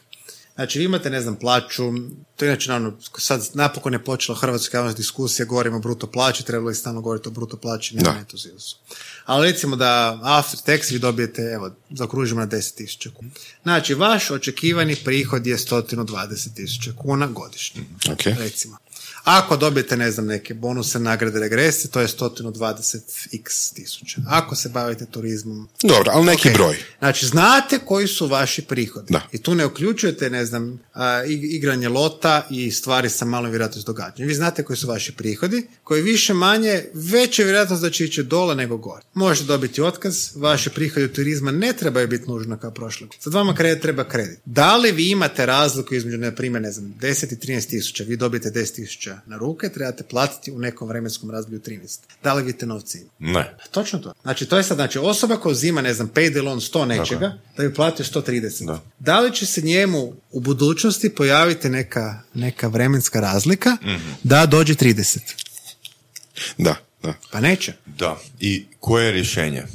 Pa prije svega znači to, to je sad ono, po meni to ipak znači nekakva centralna regulator, regulator financijskog tržišta mora spriječiti taj, taj predatory lending, mm ali mislim to je jedna kompleksna priča, znači imate ono u što je bilo prije financijske krize gdje se ljudima nude takozvani krediti sa kamatnom stopom, promjenjivom, znači gdje vi u početku plaćate neku nekretninu, manji iznos da bi kasnije kamata i rata eksplodirale kroz neko mhm. vrijeme. Znači jednostavno biti svjesni koja su vaša financijska ograničenja. Okay. I ne uzimati, e, ne, pazite, sve, kredit vam je kreditna kartica kredit. To je kreditni proizvod na koji se plaća kamat. Vaš minus na tekućem računu kredit. Mhm, mhm. Znači, da, da, to je nešto što treba ako ponoviti jako, jako pet puta. Znači vi plaćate, znači dajte malo to vam je, ost, da nije osnovno školska, mislim da čak možda sad prve godine srednje škole.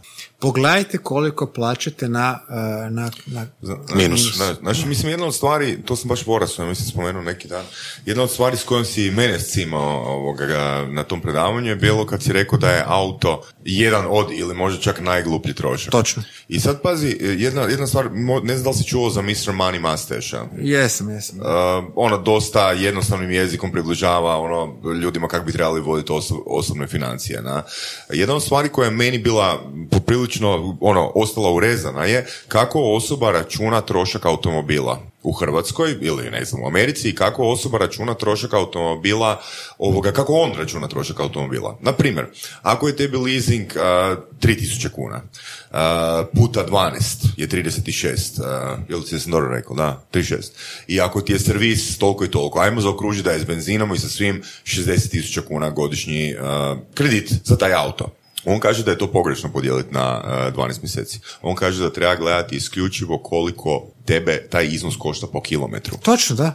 Dakle, auto može biti ultra jeftin, ne? Po, po kriterijima, ono, ajmo reći, ono, auto može biti ono, fakat jeftin, ali ako ti s njim ne radiš kilometre, taj auto je ekstremno, ekstremno skup. Ne? I kad sam ja radio tu kalkulaciju, nekoliko mjeseci nakon tog predavanja, meni ispada da mi se na razini godine više isplati koristiti taksi. Da. Hm? A nemam ultra skup auto. nemam ultra skup auto. Evo recimo, ja ću, ja ću, ja ću jedan moj osobni primjer. Koji je, ja sam šokirao ljude. Znači, ja sam ono, otac dvoje djece i znači u principu sad dok su mi djece bile jako mala, znači koji je bio moj, moj, e, moje kretanje sa, znači, ideš na more, na ljetovanje. I ok, imam auto koji, znači, stanu neke dječje stolice po gradu, ali kad idem na more, uzet ću rentakar.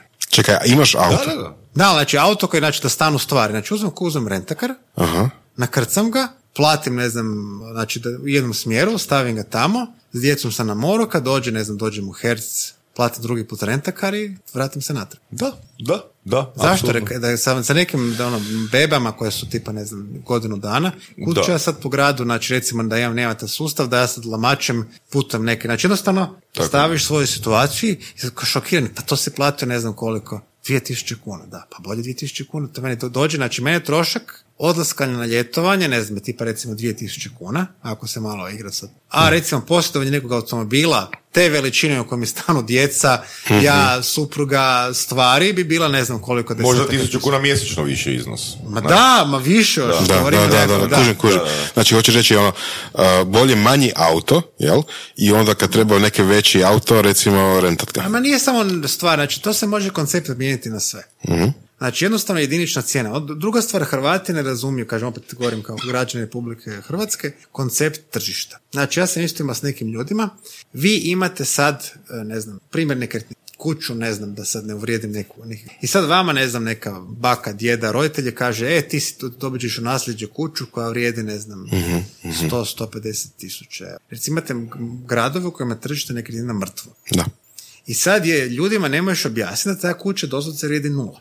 Ili čak možda ima negativnu vrijednost, ima, ne znam, plaćaš porez na nekretnine, plaćaš nekakve komunale i tako dalje. Ali ne, to je vrijedilo da, ne znam, 2005. godine, taman prije krize, ne znam, neko je još kupovao, ne znam u kojoj to je lokaciji. Da. Znači, nešto vrijedi onolitko koliko je to je ma- drugi to spreman platiti.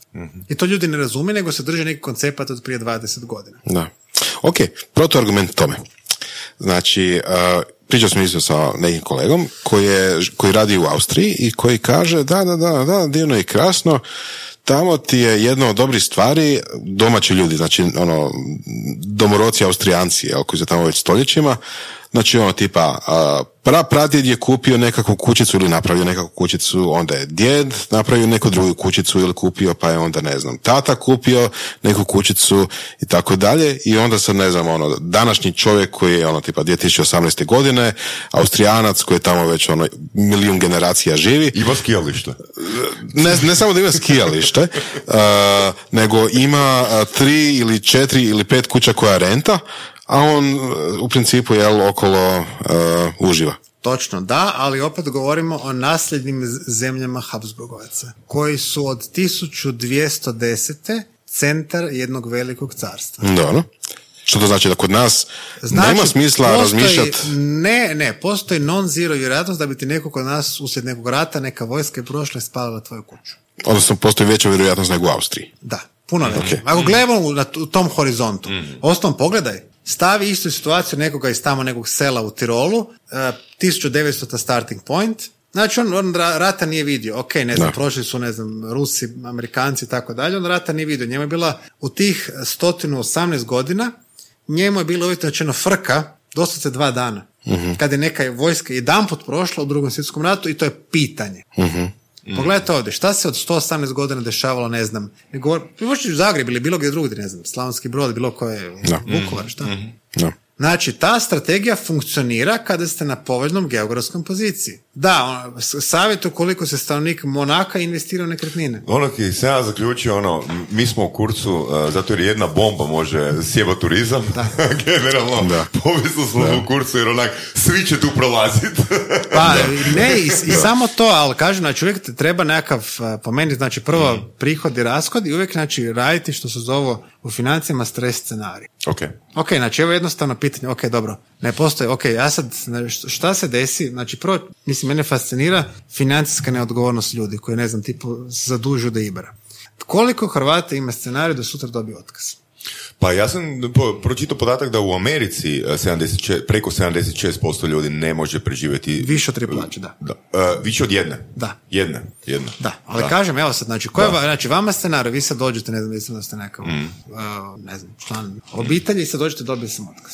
Mhm. je vaš plan? Šta, znači, totalni ili blindsiding ili što? Znači, mislim, Pa da- za ogromnu veličinu, većinu da. Mislim, kad gledaš samo koliko ljudi kod nas imaju minuse na računima. Da. Um, Ali opet, mislim, to je jedna strana priča. Evo, imali smo gosta koji se bavi nekretninama i jedan podatak da pre- 50% kupljenih nekretnina u zadnjih godinu dana je bilo cashom. Da? da. Ne? Znači, imamo 50% Pa dobro, ali to je opet, ljudi koji taj, su taj cash, da, taj iškolovani. kiš, znači cash vam je dosta i, kako da kažem, posljedica priljeva kapitala. De facto Hrvatsku jedini inozemni kapital ulazi kroz tržište nekretnina. Znači prodaju neku drugu nekretninu da bi kupili U Hrvatskoj? Da. Znači, vi sad prodajete kuću, ne znam, na moru da bi se djeci kupili stan u Zagrebu ili ne znam šta već. Ok, ok, da. Znači, da. dio toga je dobrim dijelom dobro, i, dobro. znači, gledate dinamiku, može se... Da, da. Znači, nije sad ja sam zaradio Tako je, na tako je, tržištu, tako je, da. ne znam, 300 tisuća eura pa ću kupiti stan, nego sam prodao, ne znam, babin stan u centru Splita Da. i sad sam kupio, ne znam, djeci stan, stan u Zagrebu. Nažalost, dobrim Da, istina, to, da. istina, da. Tako, nema onog, ono, inti- mislim, ima priljeva iz inozemstva, neko dođe i kupi se, ne znam, u vilo Istri, šta god, tako dalje. Ali znaš da ljudi koji imaju problem s novcem, a nemaju male plaće, a, često znaju reći, e, ja sam si probao voditi tablice, sve i svašta, ja fakat ne kužim. Neka govorimo o ljudima koji su akademski. A gle, ja bi to rekao, to je isto, isto primjer sa debljinom. Ok, Ka- kalorije, u- ulaz, izlaz, znači kako se Šta zove. jes, jes? Da. mislim, to je činjenica, znači sad možemo kao reći isto je ovdje, znači novci odlaze. Sad nije sigurno kako da kažem da, da nestaju s tekućeg računa, nego jednostavno postoji taj. Sad da li si spreman kao pojedinac reći, ok, ne znam, ja ću živjeti takav ekstravagantni životni stil, neka me ganjaju vjerovnici, neka me ganjaju banke, države i tako dalje, ok. I to Ali nema- ćeš biti gazda. da, to je isto socijalni element. Vi pog- pogledajte, znate recimo, radili su istraživanje u Rusiji. Zašto Rusi žive tako ekstravagantno?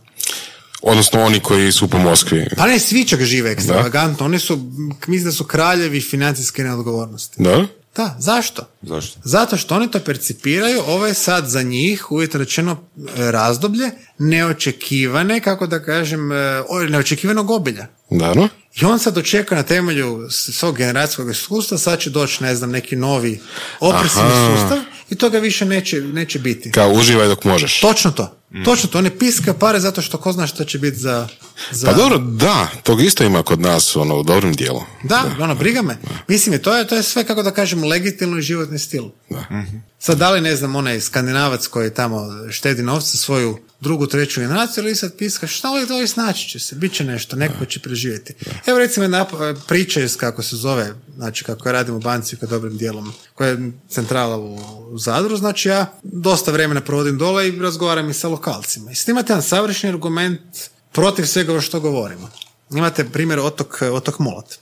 Znači ovi otoci, znači e, najdalji otoci Zadarskog arhipelaga imali su jako veliku ovaj, emigraciju u SAD. I kažu, gledaj, ja sam ostao tu na samom otoku, ili nisam radio ništa, radio sam neku državnu službu, sagradio sam si kuću. Ok. Ovaj moj rođak je otišao u Ameriku, radio tamo do jutra do mraka, vratio se ovdje u penziji, sagradio malo veću kuću i umro. Ko je tu pametniji? Da, da. Sad je postavlja se pitanje da li je interes društva bolji od interesa pojedinca. Znači, da li bi neki uh, Jürgen iz Švedske bo, vi- maksimizirao svoj osobni interes da ode sadi sve svoje pare spiska, ne znam, putujući po svijetu, zezajući se, nastavi ništa u svojoj djeci ili da imaš, imaš tu nekakvu, ono što se zove intergeneracijsko bogatstvo. Da. To ona razlika je ono dvije riječi koje mi nemamo distinkciju u Americi. Rich i wealthy. Mhm, Wealthy je intergeneracijsko bogatstvo. Koja se ne, nije nužno materijalno, nego ne znam, obrazovanje. I to je onaj primjer Austrijanca koji ima, ne znam, Točno. ono, pet kuća pa ih iznajmljuje. Da, i on se to može priuštiti, ono na toj idealno geografskoj lokaciji, nekakva izolirana dolina ili tako dalje u centru Europe, gdje cijene tržišta rastu i gdje nema negativnih, negativnih okolnosti. Ok, mislim, s jedne strane ovo, i ove informacije su dosta pesimistične, ono, ono tipa, a, da li bi ti htio ići van i živjeti u nekom takvom mirnijem, mirnijoj lokaciji?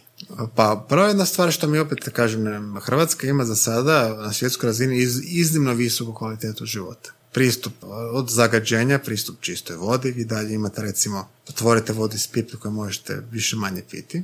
A ne trebate, možete bacati e, toalet papir u WC, što u dosta velikom broju europskih gradova, pogotovo na istoku, ne možete, nego bacate znači, u dvojenu kanticu. Tako da još uvijek je taj, e, postoje sad samo problem je što te naš status quo ne može se duže održavati, ne može, kako se zove, ovaj, po meni, diskrepanci među agilnih ekonomije nas Je sve veće. sve veće, da. Da. Ali mislim, gledajte, pazite, imate sad kad govorimo, ok, ima to iseljavanje. Mislim, do, država je na ono jako velikim dijelom kriva, a s druge strane, pogledajte Baltičke zemlje. Litva, Latvija, Estonija, one kao rade sve dobro, pa opet imaju strahovite. Da. Jer imate one probleme u Estoniji, znači, kaže, vi ste mehaničar. Sad sjednete, doslovce sjednete na trajekt koji vas vozi preko ovoga Botničkog zaljeva, tamo vaša plaća je šest puta veća. Da. Doslovce, evo, preko, preko ovoga. Sad, koja je vama motivacija da ostanete, ostane, ako ste ne znam. Da, da. A tamo, ne znam, sličan jezik ista. Znači. Da, da, da, da.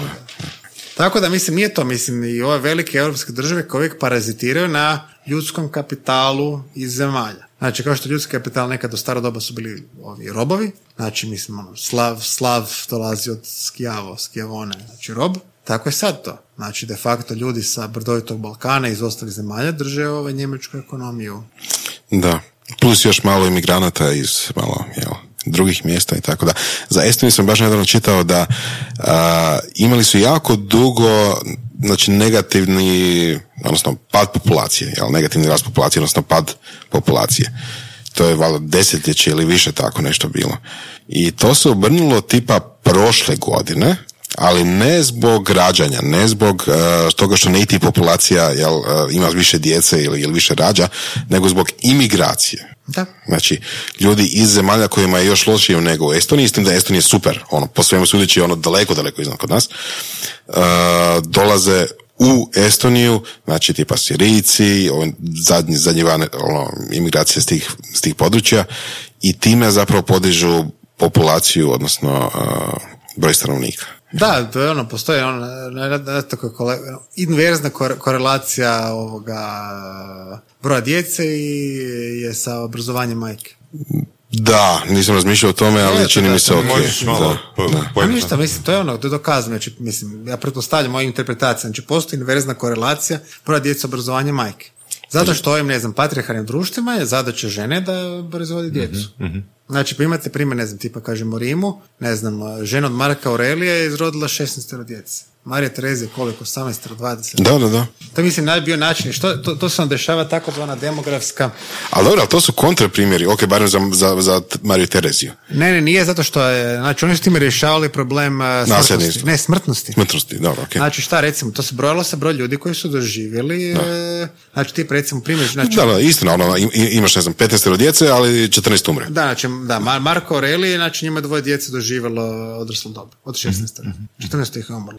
Znači, šta se dešava? Onda to, to, to je bila ta nekakva obsesija u 50. godinama, kada ste vi došli u zemlje kao što Nigerija, subsaharska Afrika, i uveli ste, znači, nekakve metode higijene, e, uklanjanje zaraznih bolesti i tako dalje. Što se eksploziju desilo? populacije. Točno, da. da, da.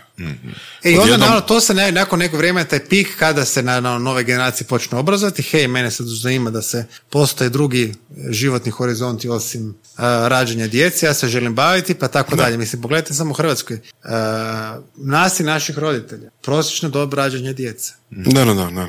Da sada neko ko rađa dob prije generaciju dvije je doslovce ono outlier. Ekstremni primjer. Sada već 30 su potpuno normalno, to je legitimno normalno vrijeme da barem u e, ljudima sa fakultetskim obrazovanjem da, da rađaju djecu. I samim time, a da ne govorimo da znači ono već obitelji sa troje djece su nekakav egzotika. Da, da, da. Egzotika kao no, imaš troje djece, to je... Da. I s druge strane imaš, imaš cigane koji imaju 15 djece. Pa dobro, ali njihov, njihov, to je samo pitanje, znači ne kako da kažem, ovaj, dobro, to je sad, mislim, uh, oni imaju vrlo, vrlo zanimljiv kad kažemo Romi, znači njihova samo, sa pro- vremenske projekcije, horizonta, financijske, svine odluke su sad. Znači, sve radimo sa vremenskim horizontom od jedan dan možda, jedan sat. I to je legitimno, to je njihova odluka. Znači sada. Da. Nema long term planninga ili barem tako dalje, sada. Da, rekao si da se vratimo ono na, na, na početak, ono, tehnika, taktika, uh, vodi svoje troškove i... Za početak. Znači, Da. prvo to bi trebao biti jedan veliki aha trenutak. Da. Na šta trošiš? Drugo, projekcija svojih prihoda. Što to znači projekcija? Pa znači, znaš koliko ćeš zarađivati, znači sad, znači, stavi si, znači to je jedna nekakva, uh, to što na nasim Nikola Staleb rekao risk of ruin. Znači, tebe može uništiti tvoj obitelj risk of ruin. Znači, gledaš svoju plaću. Šta je vjerojatno? Ovako sad, recimo, u nekom razdoblju od pet godina. Znači, ako si nekakav e, arhetipski, onaj white collar job, radiš neki posao, tako dalje, Dobro. da će tvoj šef doći i reći, e, ti si, ne znam, bravo genije, evo ti 50% povišice, ili ćeš dobiti otkaz. Dobro. Pa to jako ovisi o situaciji i godinama. Pa dobro, ali ono, ne znam. gut feeling.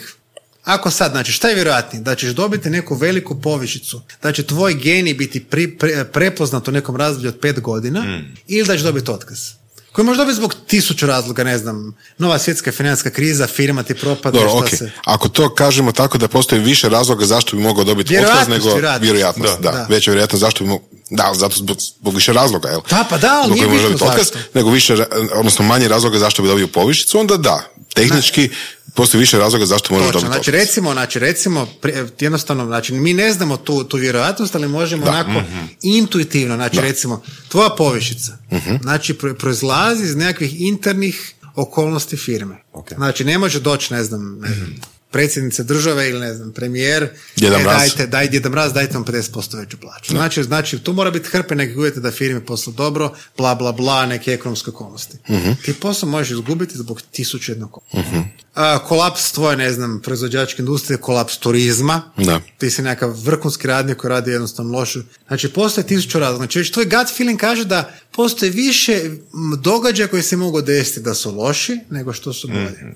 Ok, kako ja mitigiram taj rizik? Kako ja i moja obitelj se protiv toga borimo? Znači, ja sutra, znači radiš stres scenariju. Ja sutra dobijem otkaz. I koji je moj snapshot mog financijskog stanja? Ok. I imam, ne znam, tipa 10.000 kuna e, minusa, na primjer, na tekućem računu, imam moj kredit od, ne znam, 4.000 kuna, žena mi radi, ne znam, za 6.000 kuna, znači u plusu sam 6, a u minusu sam, a ne znam, trebam. I to su ono neugodna pitanja koje se treba čovjek postavljati. Šta će raditi? Evo, sad dobije danas otkaz. Što radiš? mm to plaćiš, ne znam, pridružuješ se, čla- učlanjuješ se u udrugu blokirani. Da.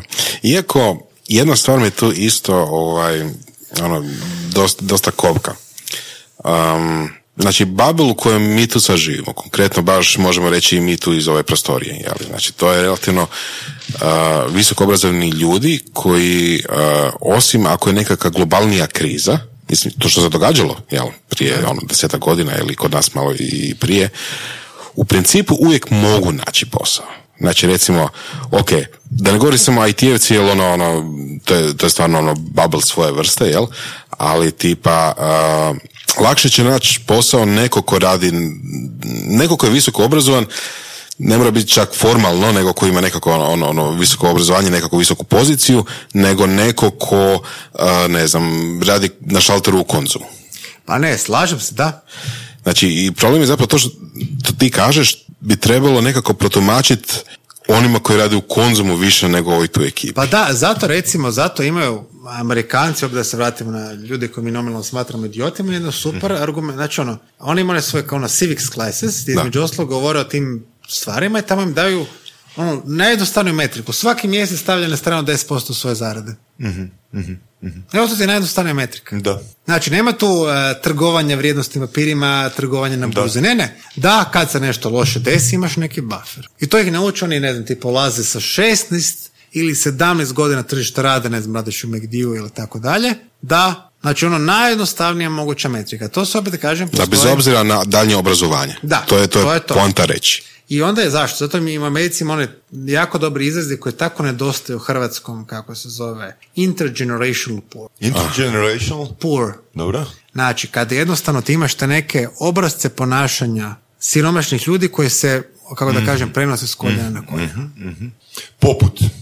Pa ništa, znači to kažemo, mislim. Ali kažem, to su uvjetovano. Živi Znači, nije ovdje sad- i sada, ja bi sad ne bi želio da to bude neka poruka da su ljudi, da, Da. su ljudi, znači, se on, znači, nije baš sad svako, nije level playing field. Znači, ljudi su ponekad, kažem, zbog tih nekih objektivnih okolnosti, nasljeđa, Mhm. već same činjenice da ste vi, ne znam, rođeni u bogati obitelji, imate puno veću, ne znam, verbalnu moć komunikacije, ste naučili da, Da. sa svojim roditeljima komunicirate, ne znam, nećeg svađate se, nego ulazite u argumente, vježbate svoje verbalne sposobnosti, argumentara kontra argumenta, ljudi koji, ne znam, nemaju dva roditelja, nego žive, ne znam, samohranom majkom i tako dalje, nemaju to i tako dalje. Da. Znači, nije level playing field, ali kažem, postoje neki negativni obrazci ponašanja, primjer ovih Rusa, ako dobiješ neke novce, potrošiš sada, šta opet ih neće biti sutra? Sutra ćeš opet biti siromašan.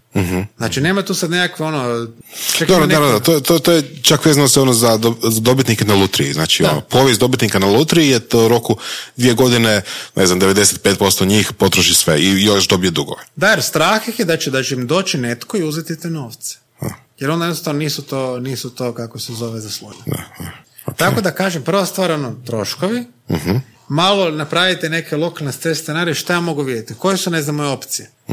I onda ti imate ono, kao prodat ću svoj stan, prodat ću, ok, hoćeš li? Da li se, odi na njuškalo, Hari, pogledaj da li se stanovi u tvom gradu prodaju. Za koliko se malo prati, znači ti, tvoj stan je tvoja imovina. Znači ti imaš recimo sad koncept, ti si kupio stan na kredit. Prvo to nije tvoj stan, to je stan od banke. Dok ga ne platiš. Da, da. Druga stvar, to je nekakva relativno nije visoko likvidna imovina, osim ukoliko nije stan, ne znam, trgu Bana Jelačić ili ne znam gdje već. A s druge strane, tvoje obveze su visoko likvidne, ti banci moraš davati neke novce svaki mjesec.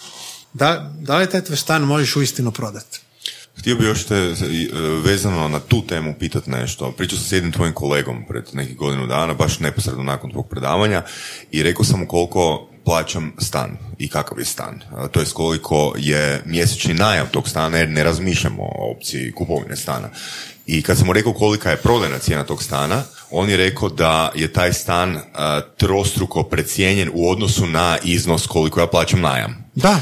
Dakle, ono što je on rekao da se to računa, znači koliko, kada ti se isplati kupiti stan, ako se dobro sjećam, kada bi ga najmom u 12 do 14 godina uspio isplatiti. Da, recimo da to je nekakva, nekakva metrika. Da. Ali kažem, znači to su sad neke stvari, to su neke dugoročne, kratkoročne odluke. Znači to opet kažem, svaka odluka osoba nosi neki financijski trošak. Koje da li si ti spreman zbog nekih e, okolnosti platiti ili nisi spreman. Da, da, da. To je znači sve, sve nosi kao što ti auto, da li ćeš ti imati auto koji ne znam troši toliko, kolika je cijena toliko toliko po kilometru zbog nekih socijalnih razloga da te susjedi vide s autom, isto je sa stanom. Ti imaš recimo problema ako te recimo hoćeš kvantificirati a, cijena, ne znam, kupljenja većeg stana sa obrtnim troškovima, tebe recimo nova, a, nova soba ne znam, za dijete košta 50.000 eura možda. To je 5.000 eura po kvadratu. Da li ti se to isplati? A ako gledaš prije svoje prihode u budućnosti tebe, ne znam, tog bračnog druga, da li je to isplativo? Znači, to su sve stvari koje ljudi ne uzimaju, taj, oni samo, kažem, imamo te nekakav e, nasljeđe tog socijalizma, komunizma, imamo tu, kažem, nebrigu prema javnim prostorima i to, kažem, da gledamo snapshota, ne gledamo projekcije. Amerikanci već, ne znam, tipa u našim godinama razmišljaju gdje će se umiroviti, što će ostaviti djeci, koliko će im kuća vrijediti kada je budu prodali i otišli u mirovinu, koliko, kod nas to nikog ne zanima, imaš svoj stan, plaćaš kredit, kredit će jednom isteći, pa ćemo onda vidjeti šta će. da, onda Čisto ćemo dalje. pitanje, koliko je onda teško zapravo banci uh, dati nekom kredit na 30 godina? Kako mislim, Ti to kad je, imamo sve, te parametre, ono koji su toliko to je, to je cijeli, to je dio mog posla. Da, da. To je dio mog posla, znači da. Procjena 30 godina. Da, ali ti mislim, to, banka ima svoje sofisticirane metode procjene rizika, kažem, nije to sad tako, ali više ste gledaš gledati sa sebe, sa svoje strane. Kolike su šanse da u 30 godina ti nećeš promašiti ni jednu ratu? Mislimo, zbog nekih vanjskih uvjeta, da otkaza, a, slomiš nogu, pa si ne znam, fizikalna terapija se šest mjeseci. Zato kažem, to je ono kao što rekao recimo baš Taleb kojeg stalno citiram, u osobnim razgovorima e, ko je osjetljiviji na šokove, nekakav taksi vozač ili nekakav birokrata. Birokrat ima bizar, binarni ishod ili je zaposlen, ima sjeda plaću ili je dobio otkaz. A taksi, taksi isto uvijek ima posla. Mo, ne, ne samo to, nego može imati, znači kako da kažem, kvantna stanja između. Možemo ići loše, manje loše, može dobivati nešto, Dobro. A ovdje postoji samo pitanje ili si zaposlen ili nezaposlen. Može. Znači, postoji gradacija lošega. Znači, ako si ti freelancer, možeš imati ili imaš neke sa strane prihode, postoji dobra ili loša godina. Da. A ovdje postoji zaposlen, ne znam, Najbolja godina i kuna. nikakva godina. Da, 5000 kuna ili nula kuna. Ili ne znam, 1800 koliko već zaposlene, 1500 potporne za nezaposlene. Da, da, da. Tako da to su neke stvari, ono, malo razmišljajte, e, ljudi trebaju razmišljati, na, to ih niko ne uči, škole ih ne uči, uči Ne, ih se, ne, ne, ne, znam, Ivan Zapolja, kad je, ne znam, Habsburgovci preuzeli Hrva ugarsku krunu, a nikoga ne uči da malo nauči kamatni račun, Da. zbroj koliko novaca daje, da li ste spreman platiti i taj, ti kažem, atavistički, ono, štedi, imaš svoj stan. Ne imaš svoj stan, to je stan banke. Ajmo malo pričati o diversifikaciji u osobnim financijama. Znači, što bi trebalo, odnosno u koje područja bi trebalo stavljati novce, jel, kao običan građan? Uh, to, to ne, ne To je epizoda. Ne, da, ne, ali ne samo to, nego to je, mislim da je to vrlo neodgovorno, neodgovorno dava takve nekakve savjete. Evo, možda samo znači poanta, znači, koji je problem? Mislim problem. Problem je što novac traži visoke prinose. I sad vi imate problem niskih eh, referentnih kamatnih stopa, niskih prinosa na sve. Vama se sada ne isplati držati novac u banci. Zato što su najniska kamatna. Mislim, isplati vam se, ali, znači to su, i zato dolazi na primjer ove spekulativne situacije, recimo kriptovalute koje su bile ludilo zadnjih godinu dana, gdje se o, nekakvi multiplikatori prinosa se navodno nude na tržištu. Znači, to je ono, nekakve stare, uvijek treba izbjegavati risk of ruin. Investirajte samo novce koje ste spremni izgubiti. Baš smo pričali malo prije da su domaći mirovinski fondovi uh, objavili, odnosno neko je objavio da će domaći mirovinski fondovi ulagati nešto malo u startupove. Da, mislim, to je po meni apsolutna katastrofa, jer mirovinski fond po definiciji mora biti konzervativno iz- ovaj, investiranje. Ako vi sada ne pretvorite mirovinski fond u fond, da dajete novce, mislim, to, to, je, to je po meni sumanuto. Da. Jer rušite cijeli koncept mirovinskog fonda.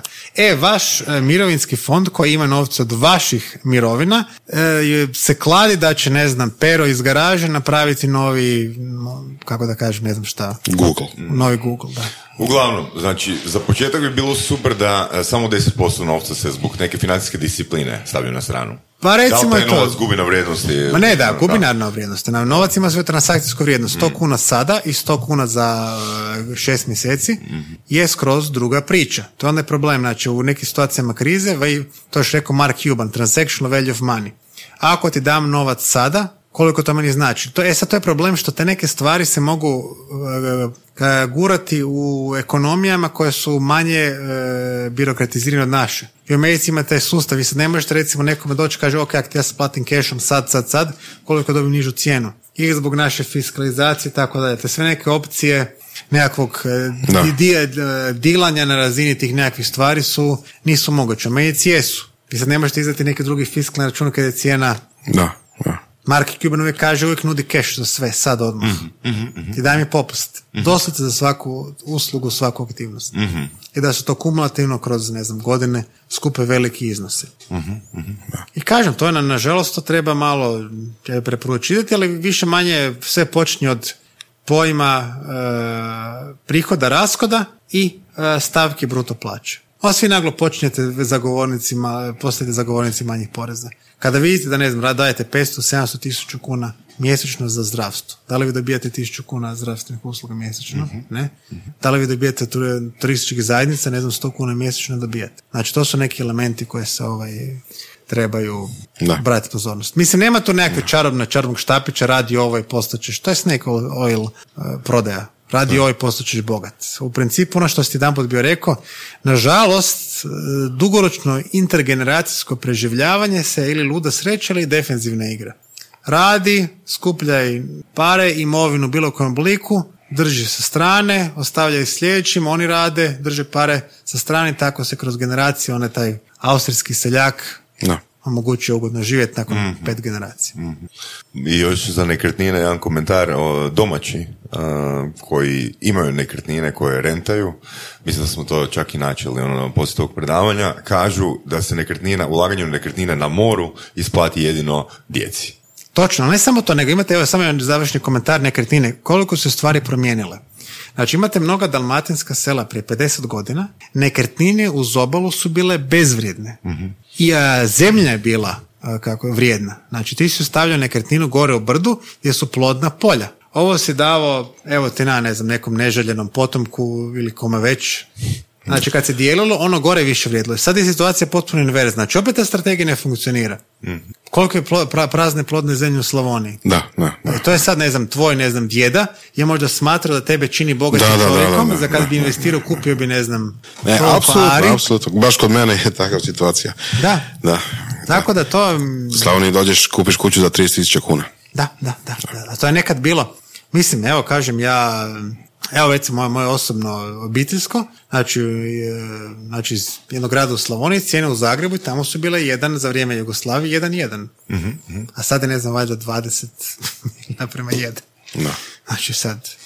Tako da to su, znači, i sad to je problem te naše, naše, ta- u Monaku nije takva situacija, u tom austrijskom selu nije. Ali kod nas, ako si ima neke dugoročne planove, tebe, ne znam, geopolitičke okolnosti, ono što mi zovemo sudbina, može i kazniti. Može nagraditi, on ti nemaš tu inicijativu. Zašto da, znači, recimo da je tvoj djed, evo pogledaj primjer, ne, ne tvoj mislim, nego, kažem, karikirano. Neko, neki djed u Slavoniji je marljivo radio, kupovao zemlju, 1000, ne znam, 920. nakon reform, 30. nakon reformi kralja Aleksandra, da ostavi svoj djeci, unucima, pravnucima, što je Da, toga i ostalo? Dođe juga. Rat, prvo, drugi svjetski, pa juga, pa ne znam, ovaj, depopulacija Slavonije, što je od toga ostalo? Da, 2000 eura, recimo. A to je nekad bilo. da, da. da. E, Dobro? Onda, sljedeća epizoda treba biti na temelju kako zaraditi novce. uh, a, da, uglavnom, savjet je ono, ne, nemojte, nemojte vjerovati guru ima. Financijski gore ima. Da, to je- Misliš da je, da li misliš, čisto komentar na to, bilo je nekoliko poznatih, a, da li je bilo koji ono savjet a, kao isključiv, na primjer, režite kartice, da li je to dobar savjet, da ili ne? A to je više mi flashy gimmick. Jednostavno Da, mora prodavati, da. Mhm. Da li je dug nužno loš? Pa nije ako znaš, ako si spreman prihvatiti dug u nekom vremenskom. Znači, rade, znači uh, tvoj benefit dobivanja novca Mhm. sada je veći od pla, koristi od plaćanja kamatne stope. Mislim, to je zato ljudima treba novca. Tebi treba sad, ne znam, stan sada i ti si spreman platiti 30.000 eura ekstra kroz pet godina. je. Ok, dobro, evo. Znači, tangible, untangible benefits su bolji sada nego... Da. Mislim, ja jedno što, znači jedno koje bi ja preporučio nas je Nikola Staleb, ali on je stvarno malo težak za čitanje, on je ono brutalan. Što bi još preporučio od knjiga, blogova? Pa za, recimo, Neil Ferguson je jako dobar, cijeli njegov opus koji se bavi ekonomskom povijesti, podrazumijevanje ovih underlying, kako su nastale banke, napisao jako dobro povijest House of Rothschild, napisao je povijest Scent of Money, čak i one koje ne vole čitati ima dobra BBC-eva serija nje koja je napravio Scent of Money koja se splati pogledat, Margin Call, čak i on možda, to je to vjerljivo najbolji film, skoro cijeli je čak čini mi se na YouTube jer su sve, sve scene su antologijske i to bi ovaj nekako preporučio za demistifikaciju tog koncepta financije i bankarstva koji je sad u zadnje vrijeme ponovno nakon sto godina postao ponovno nekakva ono baba roga koje se, koje se loše, loše govori. Svaka industrija ima svoje pozitivne negativne strane koje su proizlažile iz nekakvih okolnosti, veličine skala, ali u principu kažem nema tu ta, to je nekakva, mislim, izmišljotina o tim zlim bankama i tako dalje. A i te stvari koje se dešavaju na nekoj svjetskoj razini možda nema reperkusije na, na kod nas. Da, da. Nekakve YouTube blogove, mm, nekakve ono, influencere ili imaš za Ne, preporučiti? nikako. Ne, Ne, to Cubana. pa dobro, Cuban to nije nikad davao neko, nije self guru, nije milijarder. Znači, e, po meni, ako je neko, to je opet da se ne, ne, e, referenciram na Talibana, znači on njegov jedno njegov opus. Ako si influencer i- i objašnjavaš ljudima kako zaraditi novce, onda bi trebao biti ti sam milijarder, a ne influencer koji zarađuje na tebi. Istina. Influencer ne bi Da. bio bogat jer Da. zašto si influencer? To je ona priča koju si ti poslao sa Shovel Merchants. Da, da, Ko- da. Šta trebaš biti u, kako se zove, u zlatnoj groznici? A, prodavač a, Lopate. že- lopata, Da, da? točno to. Tako znači, a, a, znači a, a, influencer koji ti dijeli financijske savjete po definiciji nije uspješan jer ne bi bio influencer, nego bi bio milijarder. Da, da, da. Znači da on tebi prodaje nešto što je, zašto ne primjenjuje. Da. To ti isto ona priča sa ovim e, multilevel marketingom i ne znam, onim investicijama. Zašto treba moji novci? Zašto influ- nije on socijalni ustanova da sad dijeli te neke Da. ingeniozne financijske savjete, nego prodaje proizvod i ti ga kupuješ. Da. Mogli bi nastaviti još barem pet sati. Dana. Da. Da, da. A, hvala Berislav. Hvala. Nema na čemu, evo. Vjerojatno ćemo se čuti opet. Može, drage volje, evo ja sam došao, evo samo da se svekolikom slušateljstvu ispričam. Ja sam malo došao ovdje s neba po rebra, mi nismo elaborirali a, No, to je Temu, ideja, onako, temu. razgovor kako ide. Tako da može, evo, meni je sad malo bed što ove neke uh, nazivi socijalnih i revolucionara i tako dalje, nekih faktorovke stvari nisam mogao odmah imati pri sebi da se prisjetim. Sve je tu To je fajn. malo kao profesionalnom history nerdu mi je to malo bed. Ali sljedeći put ako imate neku strukturiraniju temu, znači ja se mogu malo ono kažem prilagoditi da nije ovo toliko freewheeling. Nisam možda je praktične dijelove dotaknuli, nego smo više pričali o nekakve meandri, o povijesti, eko, ekonomiji i tako dalje. Bilo je super zanimljivo. Je, je. Svaka informacija koju je rekao gdje se mogu čuti uopće. Da. E, Znaš da, poslije predavanja mi je došao jedan kolega e, i kaže, e, pa ti si bio poprilično tih za nekog e, Sašu Tenodija, na? Kako smo naviknuti. A kaj da kažem čovjeku, na? Slušaš? Slušam. Da. Tako da hvala ti. Hvala. A evo, nema čemu, drago mi da sam mogao ovaj, podijeliti neke svoje ideje. Puno hvala. Ja, hvala tebi. Slušali ste podcast Surove strasti. Ako vam se sviđa, lajkajte. Ako se slažete s gostom, komentirajte. Ili ako se ne slažete, Ako imate pitanja za ovog ili druge goste, pišite nam u komentarima. šarite nas prijateljima sa sličnim interesima i čujemo se u sljedećoj epizodi.